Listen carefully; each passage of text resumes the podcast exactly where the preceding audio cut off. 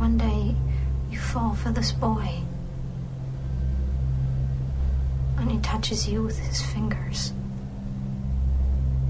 And he burns holes in your skin with his mouth. And it hurts when you look at him. And it hurts when you don't. And it feels like someone's cut you open with a jagged piece of glass.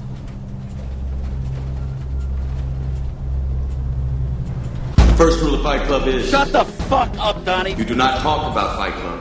This is the View Review Podcast. Take a big step back and literally fuck your own face! Who the fuck do you think you're talking to? You can't fight in here. This is the war room. Yippee-ki-yay, motherfucker. Turn it up! Turn it up!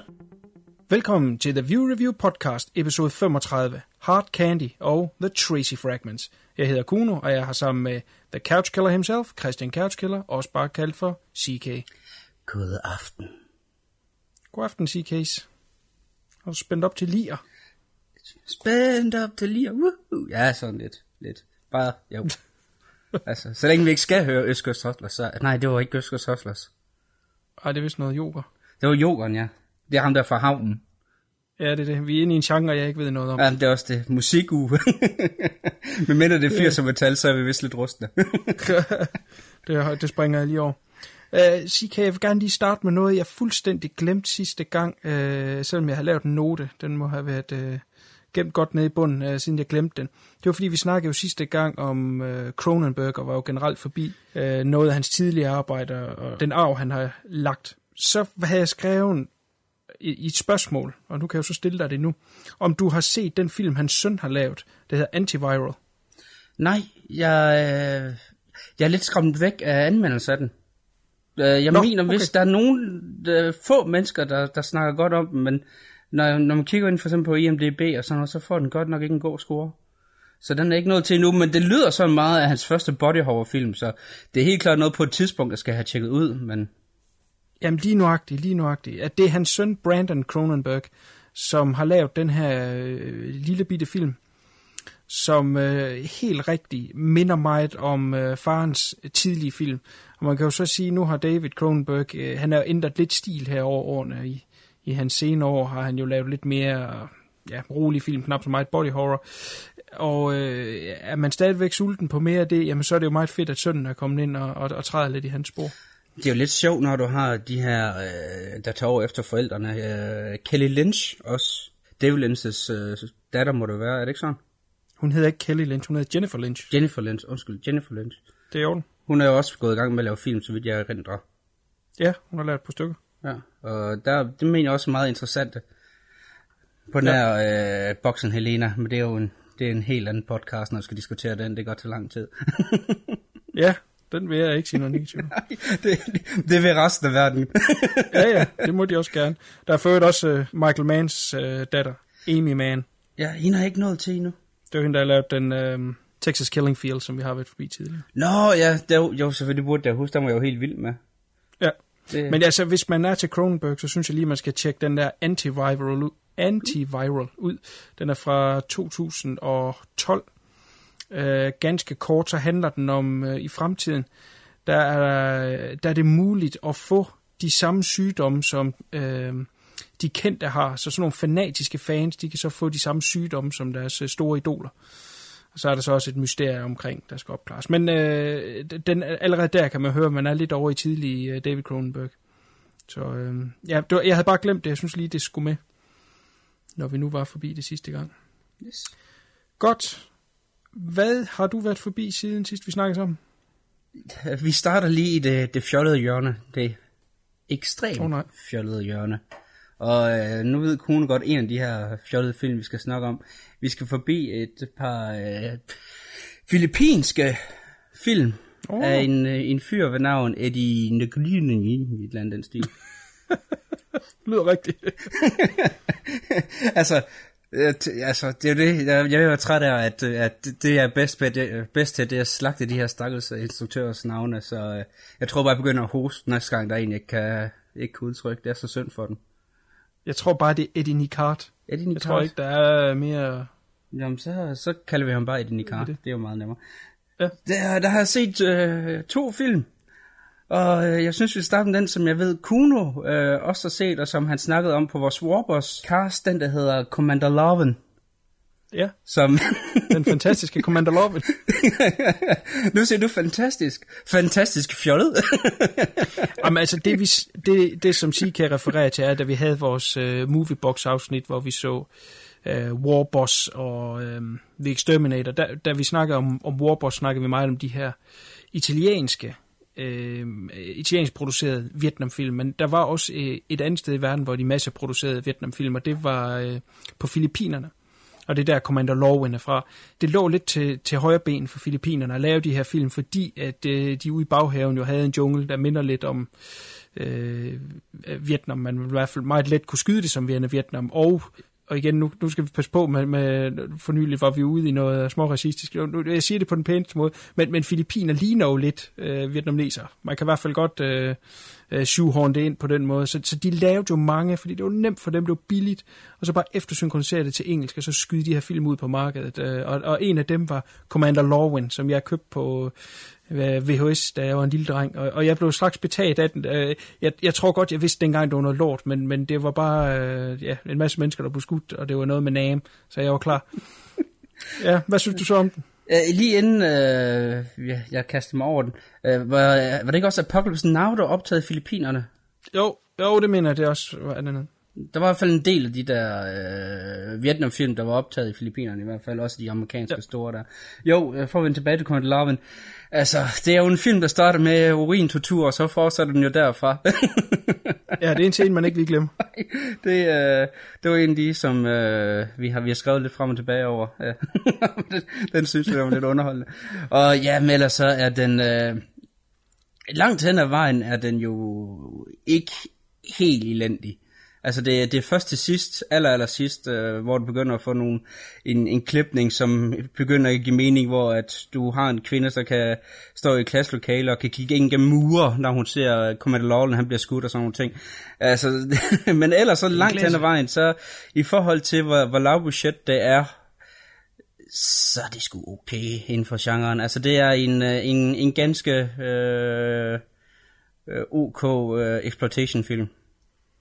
Ja, Ikke altså, det det er, værste. vi, vi er ude, hvor det er lort, men man Ja. kan så sige, det er, er, er godkendt øh, lort.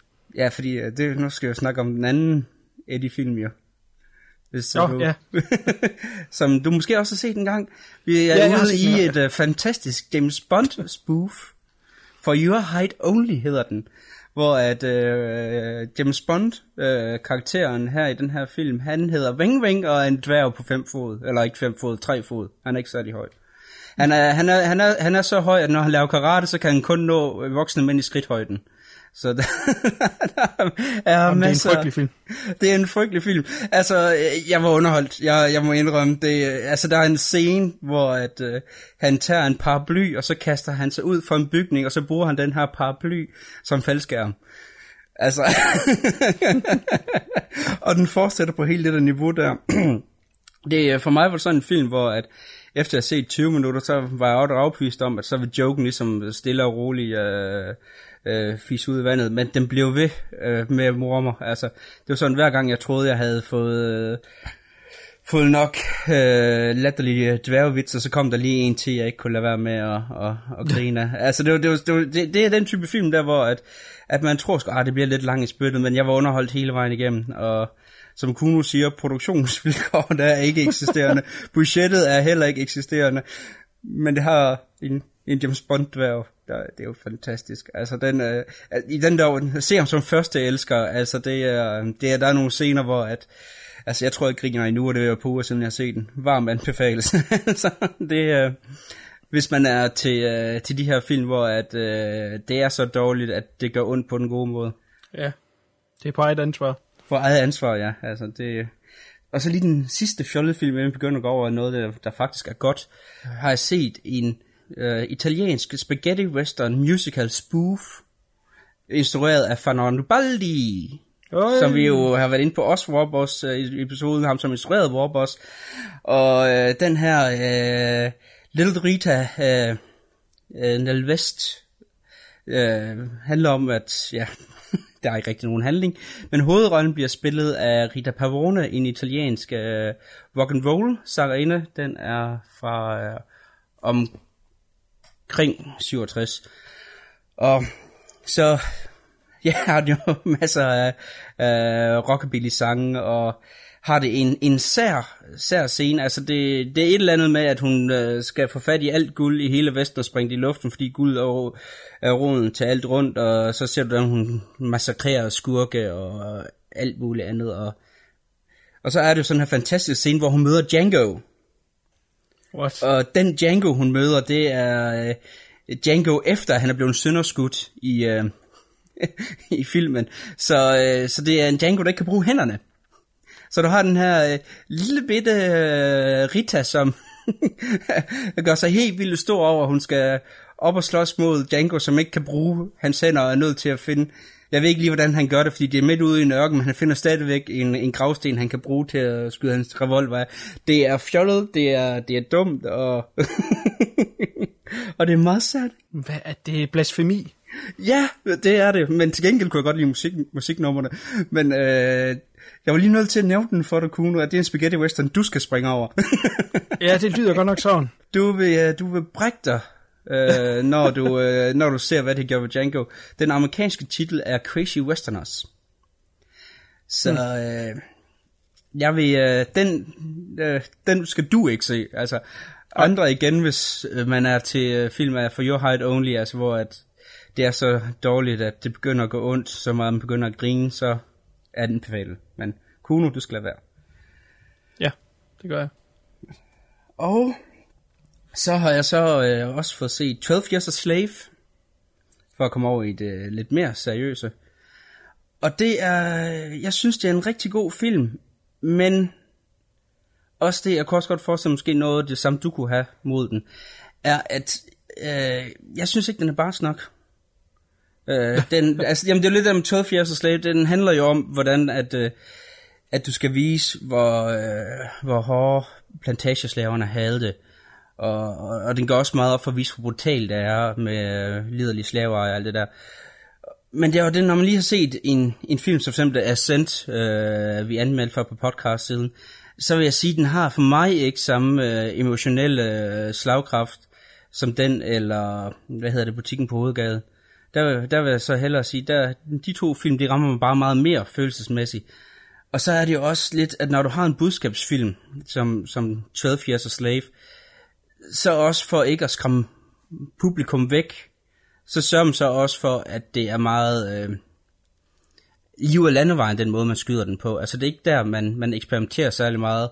Altså den eneste sådan rigtigt, der har en budskabsfilm, der virkelig gik ud og eksperimenterede, det var jo Steven Spielberg med Schindlers Liste, hvor han jo eksperimenterede med, med sort-hvid og en lille rød farve, et enkelt scene i film og sådan ting. Og det fungerer jo rigtig godt for at få budskabet ud. Den her, den øh, meget hen ad vejen spiller den sikker, øh, for, for, fordi den så gerne vil have sit budskab ud til så mange som muligt. Og det er også fint nok, men hvis du ser på instruktøren Steve McQueen, også et fantastisk navn, øh, hvis du ser hans tidligere film Shame, også med Michael Fassbender i en af hovedrollerne, hvor at øh, den virkelig, øh, altså det var en hård film, der handler om den her øh, sex addict, og hvordan, han, hvordan det fuldstændig ødelægger hans liv. Det var sådan en, der ramte mig hårdt, altså det var sådan en, der ikke pulled no punches. Og så er det sådan lidt, at, at når jeg så ser 12 Years a Slave, så savner jeg lidt det, som jeg for eksempel så Steve McQueen, han gjorde Shame, hvor at han gik den der ekstra mil for at få mm. historien ud.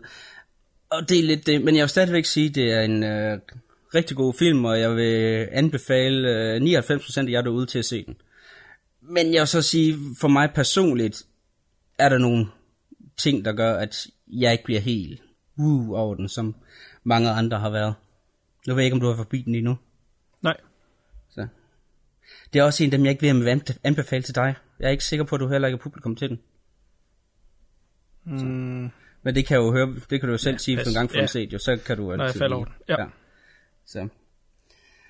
Og så er internettet jo et fantastisk ting, hvor at ja. øh, jeg endelig sådan har fået set alt af Tarkovsky nu. Så, uh.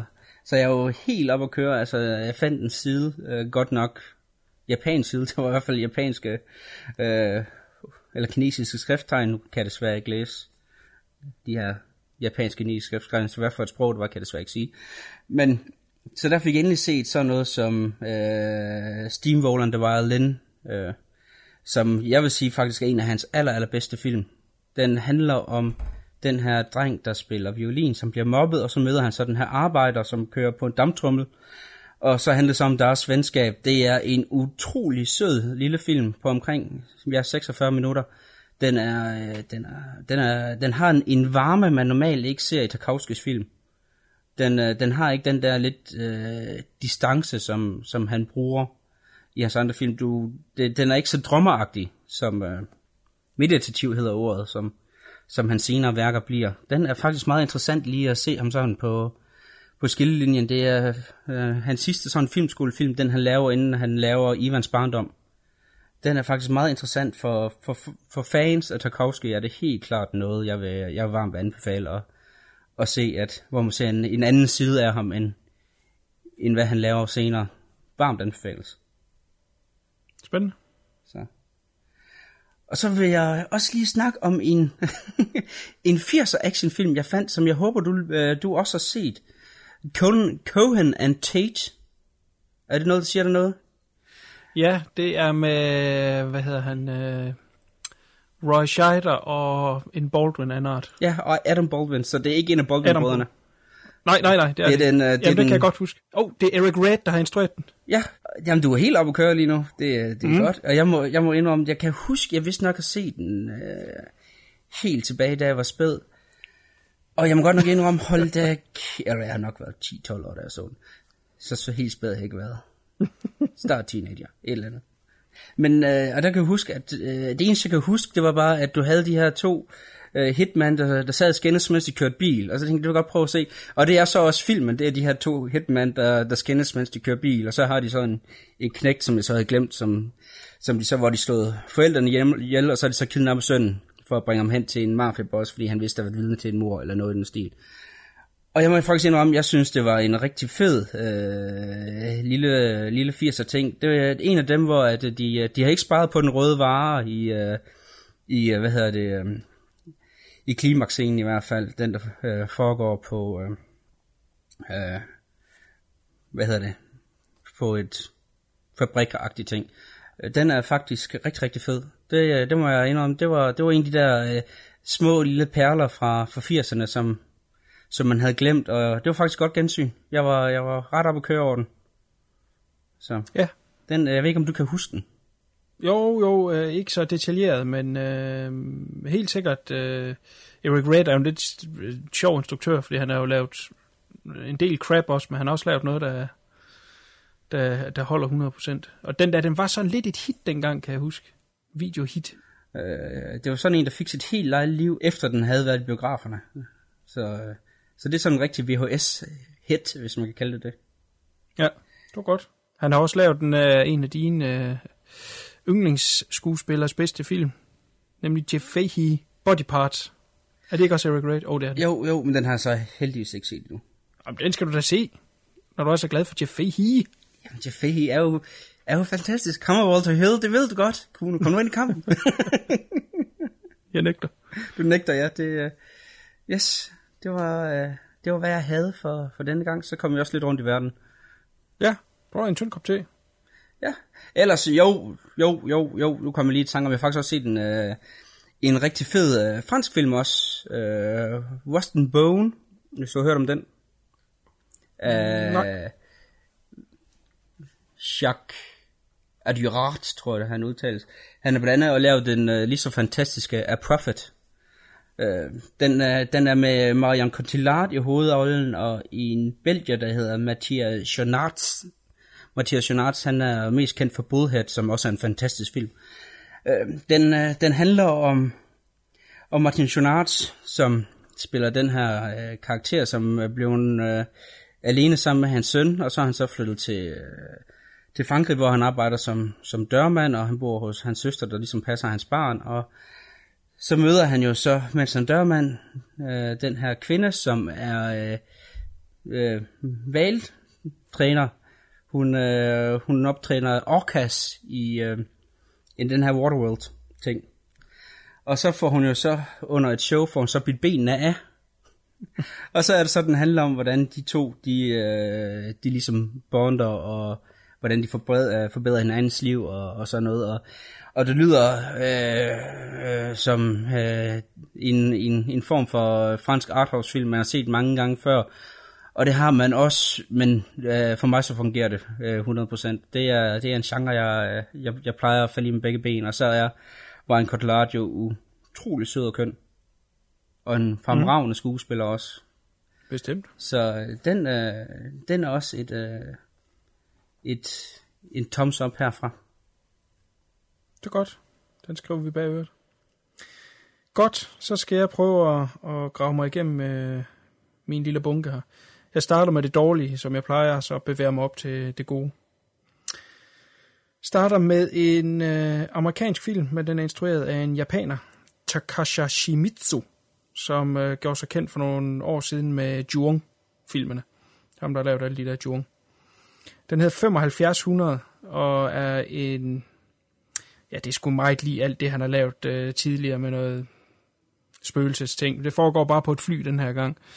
Øh, man følger forskellige passagerer og, og stewardesser ombord på det her fly, hvor der er en mand, der får et, et ildebefindende og, og dør. Og de lægger ham så øh, op på business class, så rydder de den, så ligger han så derop.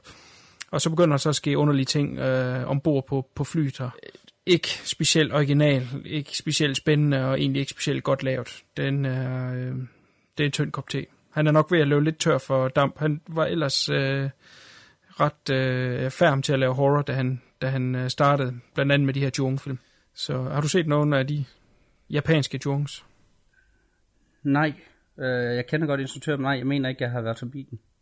Nej, Jeg fik okay. set de der Ringo-film der, det var vist det. Ja, der er de her år, vil jeg sige. Men det er jo lidt sjovt, fordi det, han laver øh, de fire japanske, og så tager han til Amerika, så laver han også de to amerikanske indspillinger. Så må man satme også være træt af det samme. Og genindspilningerne, det er dem, øh, hvad hedder hun, øh, hende der spiller Buffy. Ja, Sarah Michelle Gellar. Ja. Så har jeg set den amerikanske så. Det var, det var ikke Okay. godt. Nej, Det var absolut forfærdeligt. ja, bestemt. Ja. Men de, øh, de japanske vil du godt anbefale. Jamen, øh, de to første, han laver, som jeg mener, hans debutfilm, de hedder Jung the Curse 1 og 2, og de, de er skudt på video. Sådan ret low budget. De kan måske godt være lidt tunge at komme igennem, men det er der, hvor øh, at det hele, det er ligesom, altså det er fundamentet af det hele. Så jeg vil sige, hvis man har set dem, så behøver man faktisk ikke se videre. Men så, øh, så bliver de jo lidt en succes, og han bliver så også altså, en, en, en rigtig instruktør og får rigtige penge. Og så laver han så dem, der hedder Jung the Grudge 1 og 2 i Japan. Og så bliver de jo store ude og rundt omkring i verden, og så tager han så til Amerika og skal lave øh, de amerikanske, øh, hold jer til de japanske, og hoppe det amerikanske over. Godt. Det er min klare anbefaling. Og hop den her over også, som sagt. Godt, så går vi til den næste, som kun lige er et par procenter bedre. Den hedder Life of Crime, som er med Jennifer Aniston og Tim Robbins. Øh, det her det er en film, som har kæmpe identitetsproblemer. Øh, ganske kort så handler det om, at øh, Tim Robbins er en succesrig øh, forretningsmand. Han har øh, forskellige øh, byggeprojekter rundt omkring i Amerika, og sådan godt ved muffen økonomisk, og det er der nogle øh, forbrydere, der har øh, til senere at udnytte, og derfor så vil de bortføre hans kone, som er sådan lidt en, en celebrity, så tit i pressen og sådan noget, fordi hun er den her rigmands øh, kone. Og så vil de så øh, afpresse ham for øh, 1 million dollars, som han har skjult på en hemmelig konto. Det skal lige sige, at den foregår tilbage i 70'erne, så en million dollars er lidt mere dengang. Øh, men han er så på forretningsrejse, hvor at det viser sig, at han har en elskerinde, og han er egentlig bare skilles fra Jennifer Aniston, så da de ringer og siger, så jo ikke for de penge, så slår vi hende ihjel, så tænker han, nå, så kan de jo bare slå hende ihjel, og så er jeg ud over de problemer. yes, så man kan sige, måske vil der være noget interessant der, hvem ved, men, men den prøver lidt at være en komedie samtidig med, og, og jeg ved ikke, hvis den gerne vil være en komedie, så er den ikke sjov nok. Hvis den ikke vil være en komedie, så er den simpelthen bare ikke spændende nok. Og det er noget hejs. Simpelthen. Den, og den øh, har også været en, en stor økonomisk øh, fiasko. Så Der er nogen grund til, at man ikke har hørt ret meget om den. Life of Crime, hop den over. Okay. Yes. Så jeg ved, at du er en Jennifer Aniston completist, så må du lige hoppe den her over. Ah, er det ikke, er det ikke mere fluen, der er det? jo. Så vidt jeg husker, Så er er det, det er det fluen. hans tur til at blive... Uh, Jamen, er det, ikke, er, det ikke, er det ikke bare fluen, som jeg mener, det er ham, der også var helt op at køre, som we are der med os og sådan noget, altså, at, at i hvert fald, var det ikke, var det ikke ham, der havde en, øh, havde en pauseknap i visse scener, hvor... Jo, jo, han- men prøv at høre, alle, der har løbet rundt med en fyldepind mellem benene, de er vild med The Millers. Så lad det være. Godt. Den tredje film, jeg har set, den hedder Montana, og på trods af den uh, lidt amerikansk klingende titel, så er det en engelsk film. Og på trods af, at det er en engelsk film, så har den en dansk hovedrollenhaver, nemlig Lars Mikkelsen. Den her film kunne måske have været interessant, hvis den ikke var blevet øh, instrueret af en horribel instruktør, som har lavet et clusterfuck ud af den her film. Den starter i øh, Serbien, der er under borgerkrigen i det gamle Jugoslavien, hvor øh, man ser Lars Mikkelsen, han er bundet til en stol og bliver tortureret, og øh, så ser man også hans kone og barn, der bliver henrettet. Klip til nutiden, hvor at øh, ham manden, der stod bag øh, henrettelsen dengang, han er nu et eller andet øh, crime kingpin i, i London, og, og smugler stoffer og øh, alt muligt crime, og, og har masser af håndlanger. Og der er så mange af de her øh, håndlanger, når de har været ude og opkræve penge eller et eller andet, så bliver de overfaldet, og så får de stjålet alle deres ting. Og øh, de bliver også myrdet. Og det viser sig så selvfølgelig, at det er øh, Lars Mikkelsen, der står bag det. Nu han kommet til øh, England, og så skal han så hævne sig. Ganske kort. Og så er der så en 14-årig dreng, som hedder Montana, som er øh, en af de her henchmen, øh, som, som ham her, øh, han bruger. Men af urensagelige årsager, så forbarmer øh, Lars Mikkelsen sig på ham, og, og, og, og hjælper ham, og bliver så sådan lidt hans øh, sidekick. Han træner ham fra ingenting at kunne til at være en total professionel morder på 14 dage, med lidt tai chi og lidt, øh, altså... Den her film havde måske gode intentioner, men altså hold nu kæft, hvor det bare forsvinder i ingenting af samsurium og lort. Den, den, øh, der er karakterer, der forsvinder i utrolig lang tid. Man mister tidsfornemmelsen. Altså det her med, at han begynder at træne ham. Øh, I starten bare med noget tai chi, og, og så at der kan ikke have været gået mere end 14 dage, men alligevel så til sidst, så kan han bare totalt sort bælte karate. Alt med våbenteknik og alt sådan noget der. øh, SWAT, øh, rappel ned af mure og alt muligt. Øh, En 14-årig dreng på 14 dage, ej, altså... ej, men den er horribel. Jamen, han er bare en fast løgner, altså. Det, det er nogen, der er. Ja, men stadigvæk. Og så ved jeg altså ikke helt om øh, Lars Mikkelsen helt selv at være en øh, serbisk øh, kommandosoldat på hævntogt. Det, det er lidt synd, fordi uh, han er da en fin skuespiller, uh, så vidt jeg husker. Nu er det jo lang tid siden, jeg har set noget med ham, så... Jo, jo, men, men her, der skal han jo så tale engelsk med serber, serbisk, kroatisk accent. Det lyder ikke specielt godt. Jamen- Det gør til gengæld den anden dansker, der er med i filmen, nemlig Slatko Buric. Åh, oh, ja, han kan jo. Ja, ikke? Han kører den der slør, ikke sådan perfekt. Så når de sidder og har en samtale sammen, så kan man høre den ene, okay, det er hans øh, modersmål, og den anden, det er en, der bare prøver. Øh, jeg, jeg synes virkelig, den var dårlig. Okay. Så lad det ikke være en recommend. Jamen, du er da heller ikke glad for Lars Mikkelsens accent i uh, det Sherlock Holmes afsnit, han med, kan jeg huske. Det var en af de ting, du, du klagede over. Jeg, jeg, jeg nævnte det, fordi at øh, i starten er det utrolig fordansket, men til sidst synes jeg, det lyder perfekt. Tror jeg også, når jeg nævnte den gang. Ja. Så øh, jeg, jeg ved ikke lige, hvad der er gået galt der. Så, så når han skal lave accenter, det er... Uh, det vil du ikke anbefale med Lars Mikkelsen. Det ved jeg ikke. Det er jo nok også en ekstra svær kunst først at skulle snakke et fremmedsprog her, der værende engelsk, og så lægge en accent til fra et land, man ikke kommer. Ja. Det er jo sjovt, fordi jeg, jeg, jeg tror ikke, det er, fordi han er et stort navn i England som så. Altså, kunne de ikke have fundet en fra, fra eks-Jugoslavien, som de kunne bruge i stedet for?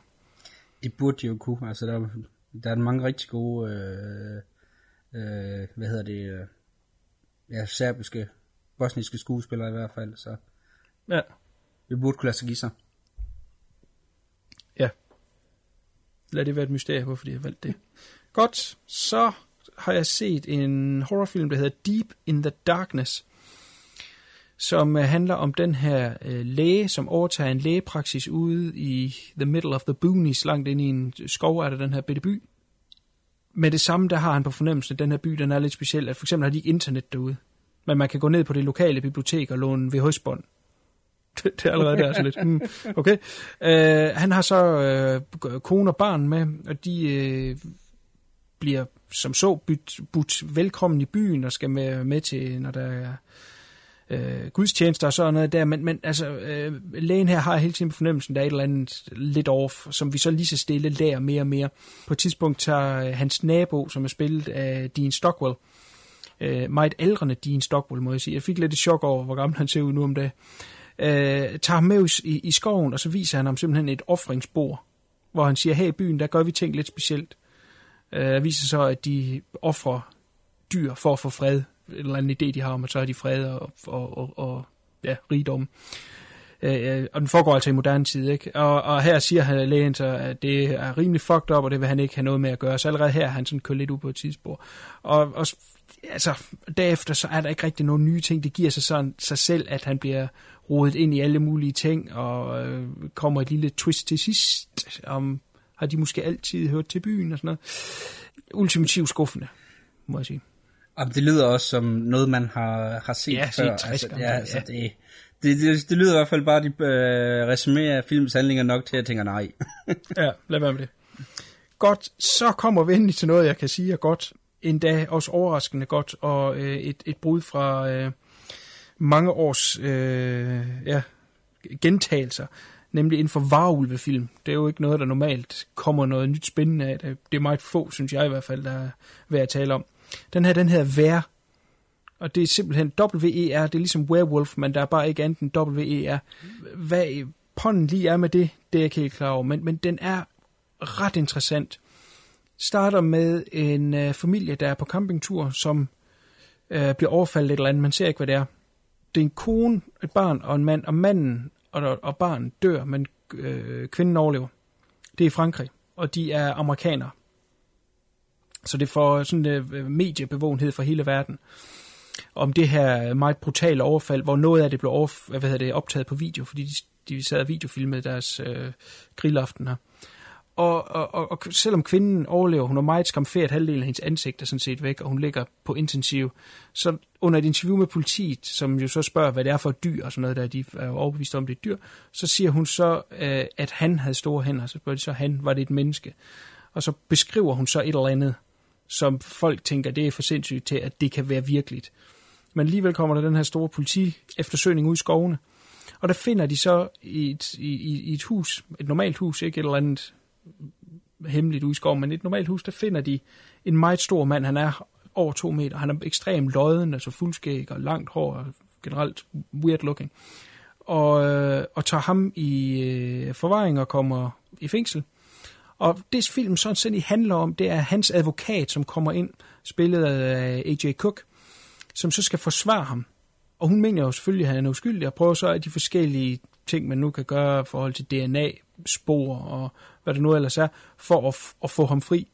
Og langt størstedelen i filmen, øh, der er der egentlig ikke andet, end at de prøver at finde ud af øh, måder, hvor de kan få ham fri på. Og hun har så en eller anden speciel, jeg kan sgu ikke huske, hvad han er, en eller anden form for ekspert, som skal hjælpe hende og, på, på hendes team der. Og på et tidspunkt, øh, der, bliver han, der bliver han lige reven af ham her, den store mand. Ikke fordi han ville gøre noget som så, men han bliver bare lige reven der. Og det viser sig så hurtigt, at han er blevet smittet med et eller andet. Ikke? Og lige stille kan vi godt se, hvor det bærer hen af. Jeg sælger den egentlig ret dårligt. Men, men, men det gør du. Jamen, det er sgu fordi, den, den, den kører på, på, på et meget stille niveau indtil til sidst, hvor altså, han kan bare slippe fri, når han vil. Lad os sige det på den måde. Øh, så, så på et tidspunkt slipper han fri, og, og så starter den her kamp, hvor politiet de jager ham. Og så ham her forskeren, som så også bliver til en varulv. De har sådan en kamp mod hinanden. Øh, den har sådan lidt aner af American Werewolf in London i historien, det her med, at der er en varulv fri i storbyen, og politiet der jager, og han egentlig bare prøver at komme væk. Uh, ikke noget med humoren eller noget som helst, men, men derudover lidt af det. Jeg synes, den her, den efter mange år med utrolig elendige varulvefilm, eller i hvert fald film, hvor varulve er med i, såsom uh, Twilight-filmen og sådan noget der, uh, så kommer der endelig noget, der har lidt, lidt, uh, lidt nosser, og som prøver noget nyt, og det gør den virkelig. Uh, jeg synes, den var underholdende, og, og, og noget af det bedste uh, film siden, uh, ja, det ved jeg sgu ikke, Dog Soldiers, Ginger Spice, eller uh, Ginger Spice, what the fuck? Ginger Snaps. Ginger Snaps, Ginger Spice. den tager du lige forfra. Nej, jeg tager min straf, jeg sagde det. I'm sorry. Men Ginger Snaps er faktisk en rigtig fed film, det vil jeg godt Ja, men. Ginger Snaps er en rigtig fed film. Og så, øh, som sagt, Dog Soldier. Så det, det synes jeg sådan er de bedste fra nyere tid. Ellers så for min øh, fem øre, så synes jeg jo, at den bedste varulvefilm nogensinde lavet er An American Werewolf in London. Øh, måske efterfulgt af Company of Wolves. Den der Neil Jordan ting. Ikke noget, du har set? Jo, jeg har set det hele. Okay, ja, det er godt. det, du nævnte der i hvert fald, så, så jo. Ja. Men det, det er lidt sjovt. Jeg tror faktisk ikke lige, øh, Varulve-genren, det er egentlig, har tænkt så meget over, så jeg tror ikke lige, jeg kan komme med en, med en favorit på, øh, på hånd. Men jeg er ret vild med de der gamle øh, Universal og Horrors der, så Ja, det er klart, de har noget, men, men uh, decideret varulvefilm er det jo ikke. Nej, Altså, det, det- det, det kræver sgu effekterne, og det er jo det, der kom første gang med American Werewolf in London. ja. hvor man ser den her transformationsscene, som jo er blevet legendarisk, og som også vandt øh, øh, Rick Baker en Oscar. Ja. Øh, jamen, øh, Vaglefilm siger normalt heller ikke mig noget, men altså, det er klart, når der kommer noget, som er ordentligt lavet, og, og, og lige gennemtænkt en kende, så, øh, så, så er det sgu også lige værd at nævne. Så, øh, så det vil jeg sige, den er, den er sgu værd at tjekke ud. Cool, den ryger på, øh, på listen. Den lange liste. On the list, ja. Gør det. Den, øh, den er sgu underholdende. Cool. Godt. Så har jeg sgu ikke mere Jamen, det har jeg, fordi... Øh, øh. Når du kom i tanke ja, om noget. ja, jeg har kommet i tanke om, fordi jeg, jeg prøver så vidt muligt at, at, at se alle de der podcast-film, vi, vi anmelder, sådan noget selv de afsnit, hvor jeg ikke er med. Og der ja. har jeg så haft et hængeparti med den, der hedder Rituals, som Ah, vi snakkede ja. om, da I havde jeres Deliverance-afsnit.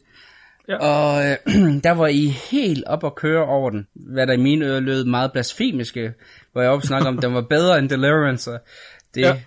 tænkte, det kan kraftedeme ikke passe, og øh, nu har jeg så set Rituals, og de mange rosende ord, I giver den, det vil jeg også godt tilslutte mig.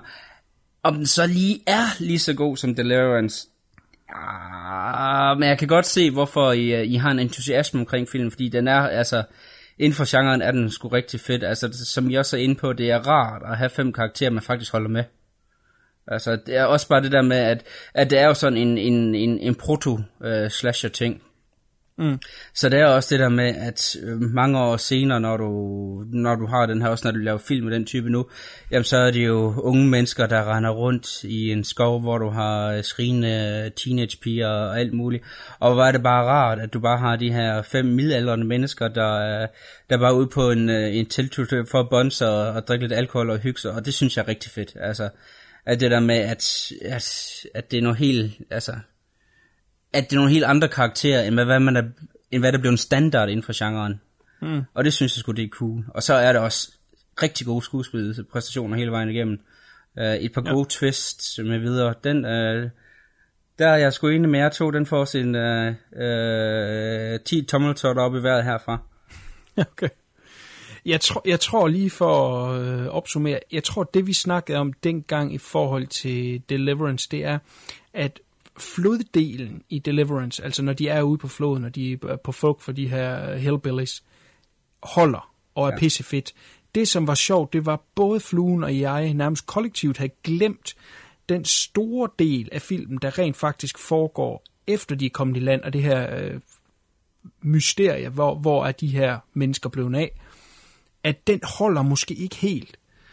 Og der kan man sige, at Rituals, det som den ligesom, når den er blevet søsat, der holder den sgu stilen og det narrative helt til slut. Det er ikke sådan noget, hvor de lige, oh, så er vi tilbage i storbyen, hvor de reflekterer tilbage. Øhm, så, så den stemning og den atmosfære, man bliver grebet af ude i The Wilderness, det holder Rituals i samtlige 90 minutter, hvor øh, Deliverance, den giver skulle lige slip, og, og, og, og, og der mistede den mig skulle lige lidt. Øh, hale så lidt ind igen, men, men lidt synd, at floddelen, ikke, om man vil, ikke øh, var fyldt mere. Okay. Så det med, at den, øh, den skulle have været lidt mere stram på manuskriptplaner. Ja, Godt. exakt mundo. Det mener jeg også, det var det, vi sagde dengang. Det var også lige præcis det, I sagde dengang. Godt. Fordi jeg, jeg hørte jeres, jamen, jeg hørte, jeg, jeg hørte jeres podcast øh, lige inden jeg så filmen, og det du sagde, det var faktisk med, med det ordret, hvad I øh, begge to var enige om, at, at det var den tredje akt af Deliverance. I, uh, I var meget, meget skræmmende enige om, uh, for jeg ikke fungerede. Ja, det er godt.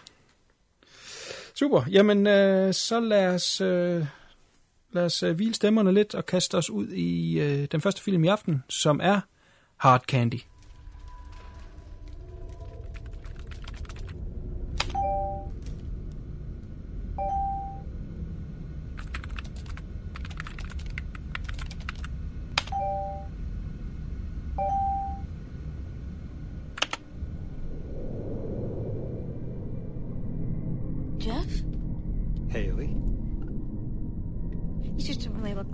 Guy who has to meet girls over the internet. Well, I think it's better to meet people online first. Get to know what they're like inside. You work as a photographer, you find out real quick. People's faces lie. Does my face lie? that is so good. Do you, do you want some? Sure. Oh.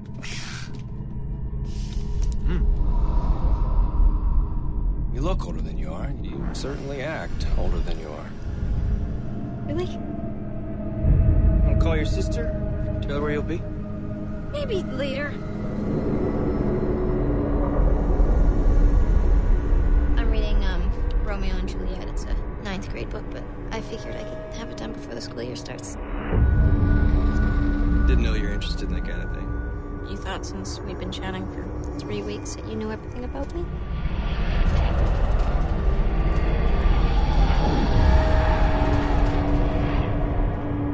All shot here? My house is my studio.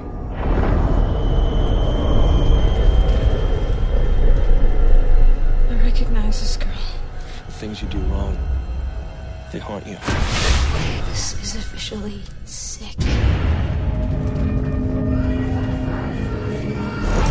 have never hurt anyone!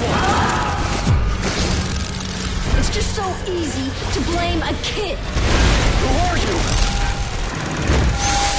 Playtime is over.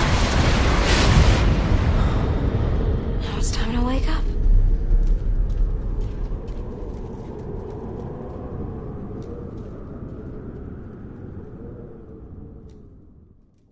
Hard Candy, 2005. Den 14-årige Haley mødes med den 18 år ældre fotograf Jeff. Et møde med livsfarlige konsekvenser for dem begge. For hvem jagter hvem? Sige Case, hvorfor har du valgt, at vi skulle se Hard Candy? Det, øh, det har jeg, fordi at, øh, nu er det ikke nogen hemmelighed for, for Kuno, at, at jeg er, stor fan af Ellen Page, øh, i hvert fald øh, det filmvalg, hun, hun har, fordi det er en, en skuespillerinde, der ikke er bange for at øh, vælge nogle ret, ret krævende roller. Lidt ligesom for eksempel andre af mine store idoler, som, øh, hvad hedder det, øh, Burt Lancaster og Joseph Gordon-Lewitt, Øh, det der med, at de er sgu ikke bange for at kaste ud i noget, og øh, her har du øh, to film, der er lidt offbeat. Hard Candy, som vi snakker om nu, det er øh, den lidt mere øh, selv, let sælge af den. Og så er det, Hard Candy har jo en fantastisk historie, som vi, vi kommer ind på, leger u, ufattelig meget, og er en, en, en fed måde at genop, hvad hedder det, og, og genfortælle en øh, Brødren Grim historie på. Så det, der er rigtig mange fede ting ved den. Jeg synes, det er fantastisk, at du kalder en film omkring øh, pædofili som øh, let solgt. Ja, okay. I, for, I forhold til Tracy Fragments. Ja, ja. Jamen, det, er- altså, hvis, det hvis du må give mig i forhold til den film, kommer ind på senere, så er den, så er den lettere for, for folk at gå til. Ja, det, ja. det er nok bedre at, at sige det på den måde. Lad os sige, lad os sige på den måde. Ja. Øh, om- omkring filmen vil jeg sige, øh, da jeg så den første gang, øh, jeg kan sgu ikke huske, om det er dig, der har anbefalet den. Nej, det var, Hvad fanden det var? det var faktisk dig, der anbefalede mig den i sin tid, så vidt jeg Nå husker. for saten. Nå, okay. Hvem end der har anbefalet mig den. Kan jeg huske, at jeg lånte en kopi af, øh, jeg havde set coveret, men, men jeg synes, det var sådan lidt et fucked up cover. Det var, hun står i en, øh, den her røde hættetrøje ovenpå en, øh, hvad hedder sådan noget, en bjørnefælde eller sådan noget. Ikke, vil man ikke kalde jo, det det? Jo. Ja der, der anede jeg simpelthen ikke, hvad jeg skulle tænke, inden jeg så den. Så det var, det var sådan et helt nyt territorium, jeg havde ikke læst om, hvad den handlede om, eller noget som helst. Satte mig bare til at se den. Og der øh, var jeg tryllebundet af den her øh, fucked up rejse. Man ved med det samme, at der er et eller andet helt galt. Øh, faktisk fra første scene af. Og så spændende skruen jo bare hele vejen igennem. Og, og, og det synes jeg var, det var fedt, og, og et fedt punktum, der ligesom er på filmen. Plus at den er fantastisk flot visuelt. Så, så generelt første gang jeg så den, der var den... Øh, der var den øh, rigtig imponeret, øh, og, og, og, som du også nævner med Ellen Page, gør det rigtig godt. Og også øh, Patrick Wilson. Ja, han er godt nok kanon, den super her. sej heri. Øh, det vi så skal snakke om, når vi kommer lidt igennem den, det er, om den så holder til øh, et, et, et gensyn. For jeg har ikke set den siden, før vi, vi skulle se den nu her. Det er nogle år siden, jeg har fået den set. Men lad os vende tilbage til det, øh, som vi kommer til det. Men, men øh, overall, øh, øh, interessant film, bestemt. Jamen, det er jo øh, en genfortælling af lille rødhætte. Bare med, at øh, den her gang, der, øh, der er, er, er, er rødhætte, ja, men måske mere jæger, end hun jægede. Det er jo en af de der øh, sjove ting ved, ved, ved den her film, hvordan den, den leger meget om de her stereotyper, øh, som vi kender, som vi også kommer ind på, mens vi stille og roligt går i gang med, med handlingen af filmen. Men, men nu, den er noteret mange steder, som du selv siger, øh, værende øh, en form for modern day, ja, fucked up udgave af øh, Rødhætte. Men for uden den røde bluse, hun går i, som har lidt af det, jeg ved ikke helt, hvordan jeg skal formulere det, men, men der er jo nogle ting i historien, man kan sige er, er mere universelle. Det er fordi, jeg er sgu lidt imod, at den bliver kaldt det her øh, rødhætte. Øh, især fordi, at den bluse, hun har på i filmen, da de skød filmen, slet ikke var rød. Det er noget, de kom på bagefter. Så, øh, og, og, og nu snakkede jeg om, om posteren, som var den her, hvor hun står i den her røde hættetrøje i, i den her bear trap. Det er den ene cover. Den anden cover, det er, hvor at, at det simpelthen er et, øh, et dyrehoved. Rødt, altså som om, næsten som om det er malet i blod, som også ligger utrolig meget op til rødhætte. Og jeg kan ikke lade være med at synes, at det er sgu sådan lidt... Øh, det har jeg haft med andre film før også, det kommer jeg sikkert til at nævne i fremtiden også. Når noget er sådan lidt en, en, en hovsa-ting, der kommer efter filmen egentlig er lavet. Når der sidder i redigeringen, og så siger hold kæft mand, vi skulle da, vi kan sgu da color correct hendes øh, bluse til, den bliver rød, og så bliver det sådan lidt rødhætagtigt. Øh, Jeg synes, det er shoehornet lidt ind, både i promotion dertil, og, og, og måske også lidt af anmelder. Nu, nu skyder jeg også lige dig noget i skoene. I'm Jamen, sorry. det skal du bare gøre, altså. Det, du, Men, du men, kun men ret. øh, jeg kan sagtens se det her med den uskyldige lille pige, der kommer hen til den store ulv. Men, men, men jeg tror ikke, det har været intention fra starten af, fordi så har man lavet sådan nogle valg her helt fra starten af. Jamen, jeg tror også, det, det er også det der, som for eksempel, øh, nu kender du mere til øh, filmskabsprocessen, end jeg gør. Øh, det er jo ikke nogen hemmelighed. Du har jo noget erfaring, der er fluen der. Hvor at øh, nogle gange, så kan jeg også godt forestille mig, så starter man på et projekt, og så nogle gange, så ender man simpelthen op et andet sted, end, end hvor man er begyndt. Altså det med, hvor lige pludselig, okay, det der endte med, det er faktisk det her. Det er måske ikke det, vi, øh, vi startede med at skabe, men det er det, vi endte med, så nu tager vi omfavner det. Jamen helt Det sikkert. kan også godt Og- være, at du har ret. men, øh, Nej, men, men det har du selvfølgelig helt ret i, og det sker der i masser af projekter, fordi du skriver et manuskript, og så skal, når du skal skyde det, så finder du ud af, at der er 800 ting, som ikke kan lade sig gøre. Sådan er det jo, altså enten budgetsmæssigt, eller øh, øh, tilladelser, eller whatever det nu måtte være, det kan bare ikke lade sig gøre. Det er det, der hedder kill your darling. Så må man simpelthen ind, og så trække de ting ud af manuskriptet, som simpelthen bare ikke kan lade sig gøre. Og det er klart, der er også en forfatter, og så er der en instruktør, og lige kommer der nogle skuespillere på, de har også input. Så selvfølgelig drejer et projekt sig hele tiden, bevæger sig hele tiden, og, og er organisk på en eller anden måde. Den, den er jeg helt med på. Men det er bare efterspillet af den her film, er ligesom, at øh, den bliver hængt lidt op på, at den er det her moderne rødhætte. Og så, øh, det er også fint nok, at man siger det. Jeg synes bare ikke, at det er det, den skal kaldes, fordi det var ikke essensen af det, da de startede. Det er sådan noget, der er kommet bagefter. Men altså, hele arbejdet med, med billedsiden har jo været så massivt. Øh, instruktøren på, øh, på film her hedder David Slater. Han kom fra øh, musikvideo og reklamefilm. Og, og, og han har taget det visuelle univers med over i den her film. Og, og, og derfor er den pisse lækker lavet og skideflot. Øh, men nogle af de arbejdsprocesser har han taget med herover, og det er blandt andet at have en øh, øh, digital, øh, ja, hvad vil man sige på dansk, farve øh, reguleringsmand, det hedder simpelthen color correction, Ja. som, som har lavet et så stort efterarbejde på film, at den ser simpelthen helt markant anderledes ud, øh, end da de optog den, og der blandt andet er hendes øh, orange hættetrøje blev til en knaldrød hættetrøje. Men, men generelt igennem filmen, så hvis øh, midt i en samtale, hvis stemningen den ændrer sig i den samtale, så ændrer farverne sig faktisk også, og, og, og, og lyset. Det er øh, ret imponerende lavet, men, men det er øh, ting, der er kommet i arbejdsprocessen bagefter. Og det må man gerne, det er slet ikke det, jeg anfægter. Det er bare, når øh, i promotion og anmelder lægger så stor vægt på øh, lille rødhætte-delen, øh, så er det, jeg lige råber vagt i gevær.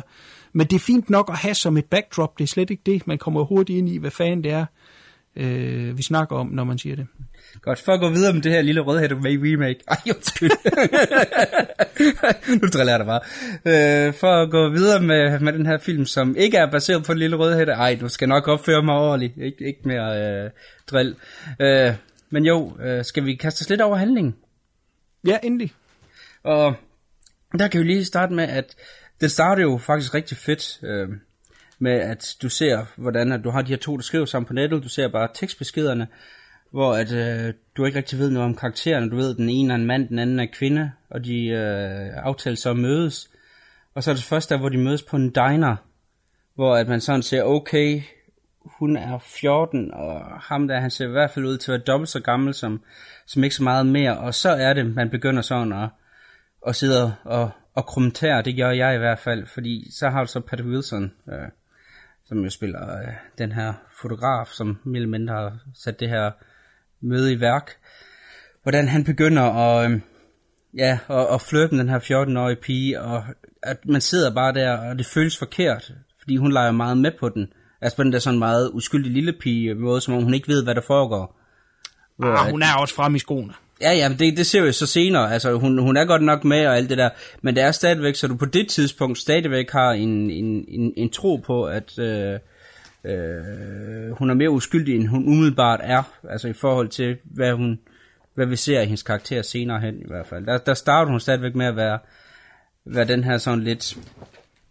Hvad hedder det? Altså jo, hun, øh, hun er stadigvæk fremme i skoen, men hun virker også stadigvæk, som om hun er 14 år. Altså. Mm. Hun, hun har det der med, øh, altså hun har selvfølgelig det der med, at hun interesserer sig for de her øh, lidt voksenlitteratur og, og bands og, og, og sådan nogle ting. Og, altså sådan typisk 14-årig, der prøver på at være ældre, end hun i virkeligheden er. Hvis Ja. du forstår, hvad jeg mener. Ja, og, og, og, det, og det sælger Ellen Page faktisk rigtig godt. Øh, og det er også derfor, hun, hun, hun spiller lidt op. Og så har du også Patrick Wilson. Altså, den scene der, hvor han, øh, han, det der is, han har på fingeren, som han får hende til at slikke og sådan. Altså, det, øh, øh det er varmt med hold da kæft, det fungerer. Altså, det, man sidder virkelig bare sådan, øh, uh, altså det, det, det er sådan en, en, en tyllermekanisme, der for mig fungerer rigtig godt. Der ved jeg ikke, hvad du synes om den her mødescene her på, øh, på den her På diner. café. Ja, café. Jamen, altså, det var som, som jeg lavede med at sige, helt fra starten af kan man bare mærke, at der er et eller andet off. Da, da jeg så den første gang, som sagt, der anede jeg jo ikke, hvad det var, på trods af, at man relativt hurtigt kan spore sig ind på, hvad, hvor den i hvert fald i første omgang vil hen. Og, øh, og det gør den skide effektivt, helt sikkert. Og øh, ja, det er creepy helvede til. Jeg kan så sige, når man har, har set den en gang før, man ved, hvor den rent faktisk ender op hen, øh, giver det jo mulighed for at studere øh, ja, detaljerne lidt bedre. Og øh, øh, ja, det vil jeg prøve at komme ind på lidt senere, hvad, hvad, hvad, hvad tanker jeg har omkring det allerede fra starten af. Men, øh, men det er en effektiv måde at, at komme ind øh, i filmen på. Dog synes jeg godt, de kunne undgå de der skærmbilleder i starten. Jeg, altså, det er sådan noget, det var måske smart i, i 2005, hvor den kom frem, det her med at, at, at, at, have et billede af computerskærmen, hvor man skriver teksterne til hinanden. Ja. Det er man jo også stoppet med i dag. I dag har man jo så teksten rent faktisk på, på billedet, giver det mening? Ja. Altså, som om, ja, at det men det var, men det var også, altså det var også den måde, øh, altså jeg synes stadigvæk, det fungerer. Men du er så ret Mm. med, at med den måde, som teknologien er, har udviklet på, den måde, hvor at, at ligesom hele det billedsprog er, men når du skriver noget tekst og sådan noget, hvor du simpelthen Ja. har tekstikonen, der kommer op på billedet, Ja. øh, så synes jeg faktisk, at det også fungerer, også fordi den DVD, jeg havde, øh, når man tænder den, så har du bare lyden øh, på DVD-menuen, at der bliver trykket på de her tastaturer, hvor du bare mm. har den der tastatur clearen, og, øh, og allerede der, når man har, har set film, så synes man, det er ret creepy. Og, øh, og så fungerer det også øh, for mig meget godt, men jeg kan godt se, at øh, Ej, det er en lille det, ting. det, jamen, det form, formsprog, man har nu, det fungerer også bedre, men for dengang, så synes jeg sgu, det var, det var cool nok. Ja. Så øh, har du mere at sige til den her scene, så vil vi øh, kort springe Nej, videre. Ja, gør du det? Fordi så øh, overtaler han hende så til at tage sig med sig hjem. Og ja, altså, har- han er fotograf, Ja. og, og, og vi tager billeder af hende. Han er ja. åbenbart kendt fotograf. Jeg tror også, han name-dropper nogle ting, han har lavet. Ja. Ja, han snakker i hvert fald meget om de her kvindelige modeller, han har filmet, og også kommer der senere, hvordan han har film, øh, fotograferet for rigtig mange hvad hedder det, velgørenhedsorganisationer og, og sådan Ja. ting der. Og, ja, han gør jo alt, hvad han kan for at sælge sig selv som en u- utrolig spændende person. Og mm. Så er det Ja. jo så, at de kommer, at kommer hjem til ham, og nu røber jeg ikke meget at sige, det er så her resten af filmen mere eller mindre foregår. Og øh, hvor du simpelthen bare kommer ned til en location og to personer. Ja. Og det er også noget af det, hvor at jeg jo synes rigtig fungerer, at du får en, en så stram film øh, Ja, ja, herefter. Og der er så, at øh, her tager han selvfølgelig og, og, og laver hende øh, en, en drink med, med videre, og ens alarmklokker ringer jo fuldstændig vildt i den her scene her, og han bliver jo ved med at virkelig prøve på at forføre hende med, jamen sig lige, hvor dygtig jeg er til at tage billeder, det skal da også lige gøre af dig, og hele det der glamourøse ting, han har, og Ja, han har jo meget glamourøs øh, hus, kan man vist godt sige, og han virkelig kører, kører derhen. Jamen, så begynder han at få det lidt dårligt. Hvor at, øh, det ender med, at han besvimer. Mens han er ved at, at tage billeder af hende. Og så vil jeg godt lige, lige stoppe her. Mm. Og så høre, hvad synes du om den her del? Med at øh, det her optag til, inden hvor at, øh, sådan twistet kommer i gang. Jamen, øh, en forlængelse af den første scene. Altså, det er mange af de samme ting, som... Ja.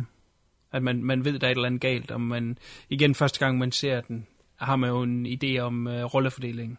Man sidder bare og venter på, at det sker. Og, øh, men altså, hun er, hun er godt nok frem i skoene, som øh, jeg sagde først. Altså, ja. Hun er med på den der galej der, om hun så... Jeg tror faktisk selv, er det ikke hende selv, der siger, at fordi en pige opfører sig som en voksen, er det ikke, en voksen kvinde, er det ikke ens betydende med, at hun er klar til at gøre det samme som en Jo, voksen kvinde? det, det siger hun også. Altså, Ja, og hun ligger godt nok op til det i hvert fald. Ja, det gør, det, det gør hun, igen stadigvæk for mig på den der måde der, som en, der ikke ved, hvad der hun lægger op til. Altså, Jo, jo, jo, jo, jo Altså. misforstår mig. så jo, altså det, så, vi, så vi er enige. Ja. Godt.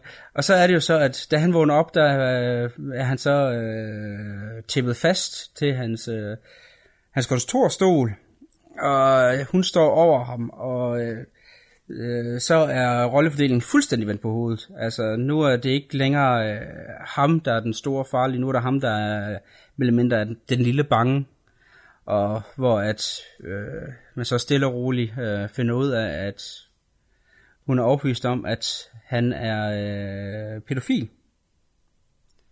Og så er der så, at øh, du har den her næste del af filmen, der, der går ud på, hvor hun prøver på at få ham til at indrømme, at han er det.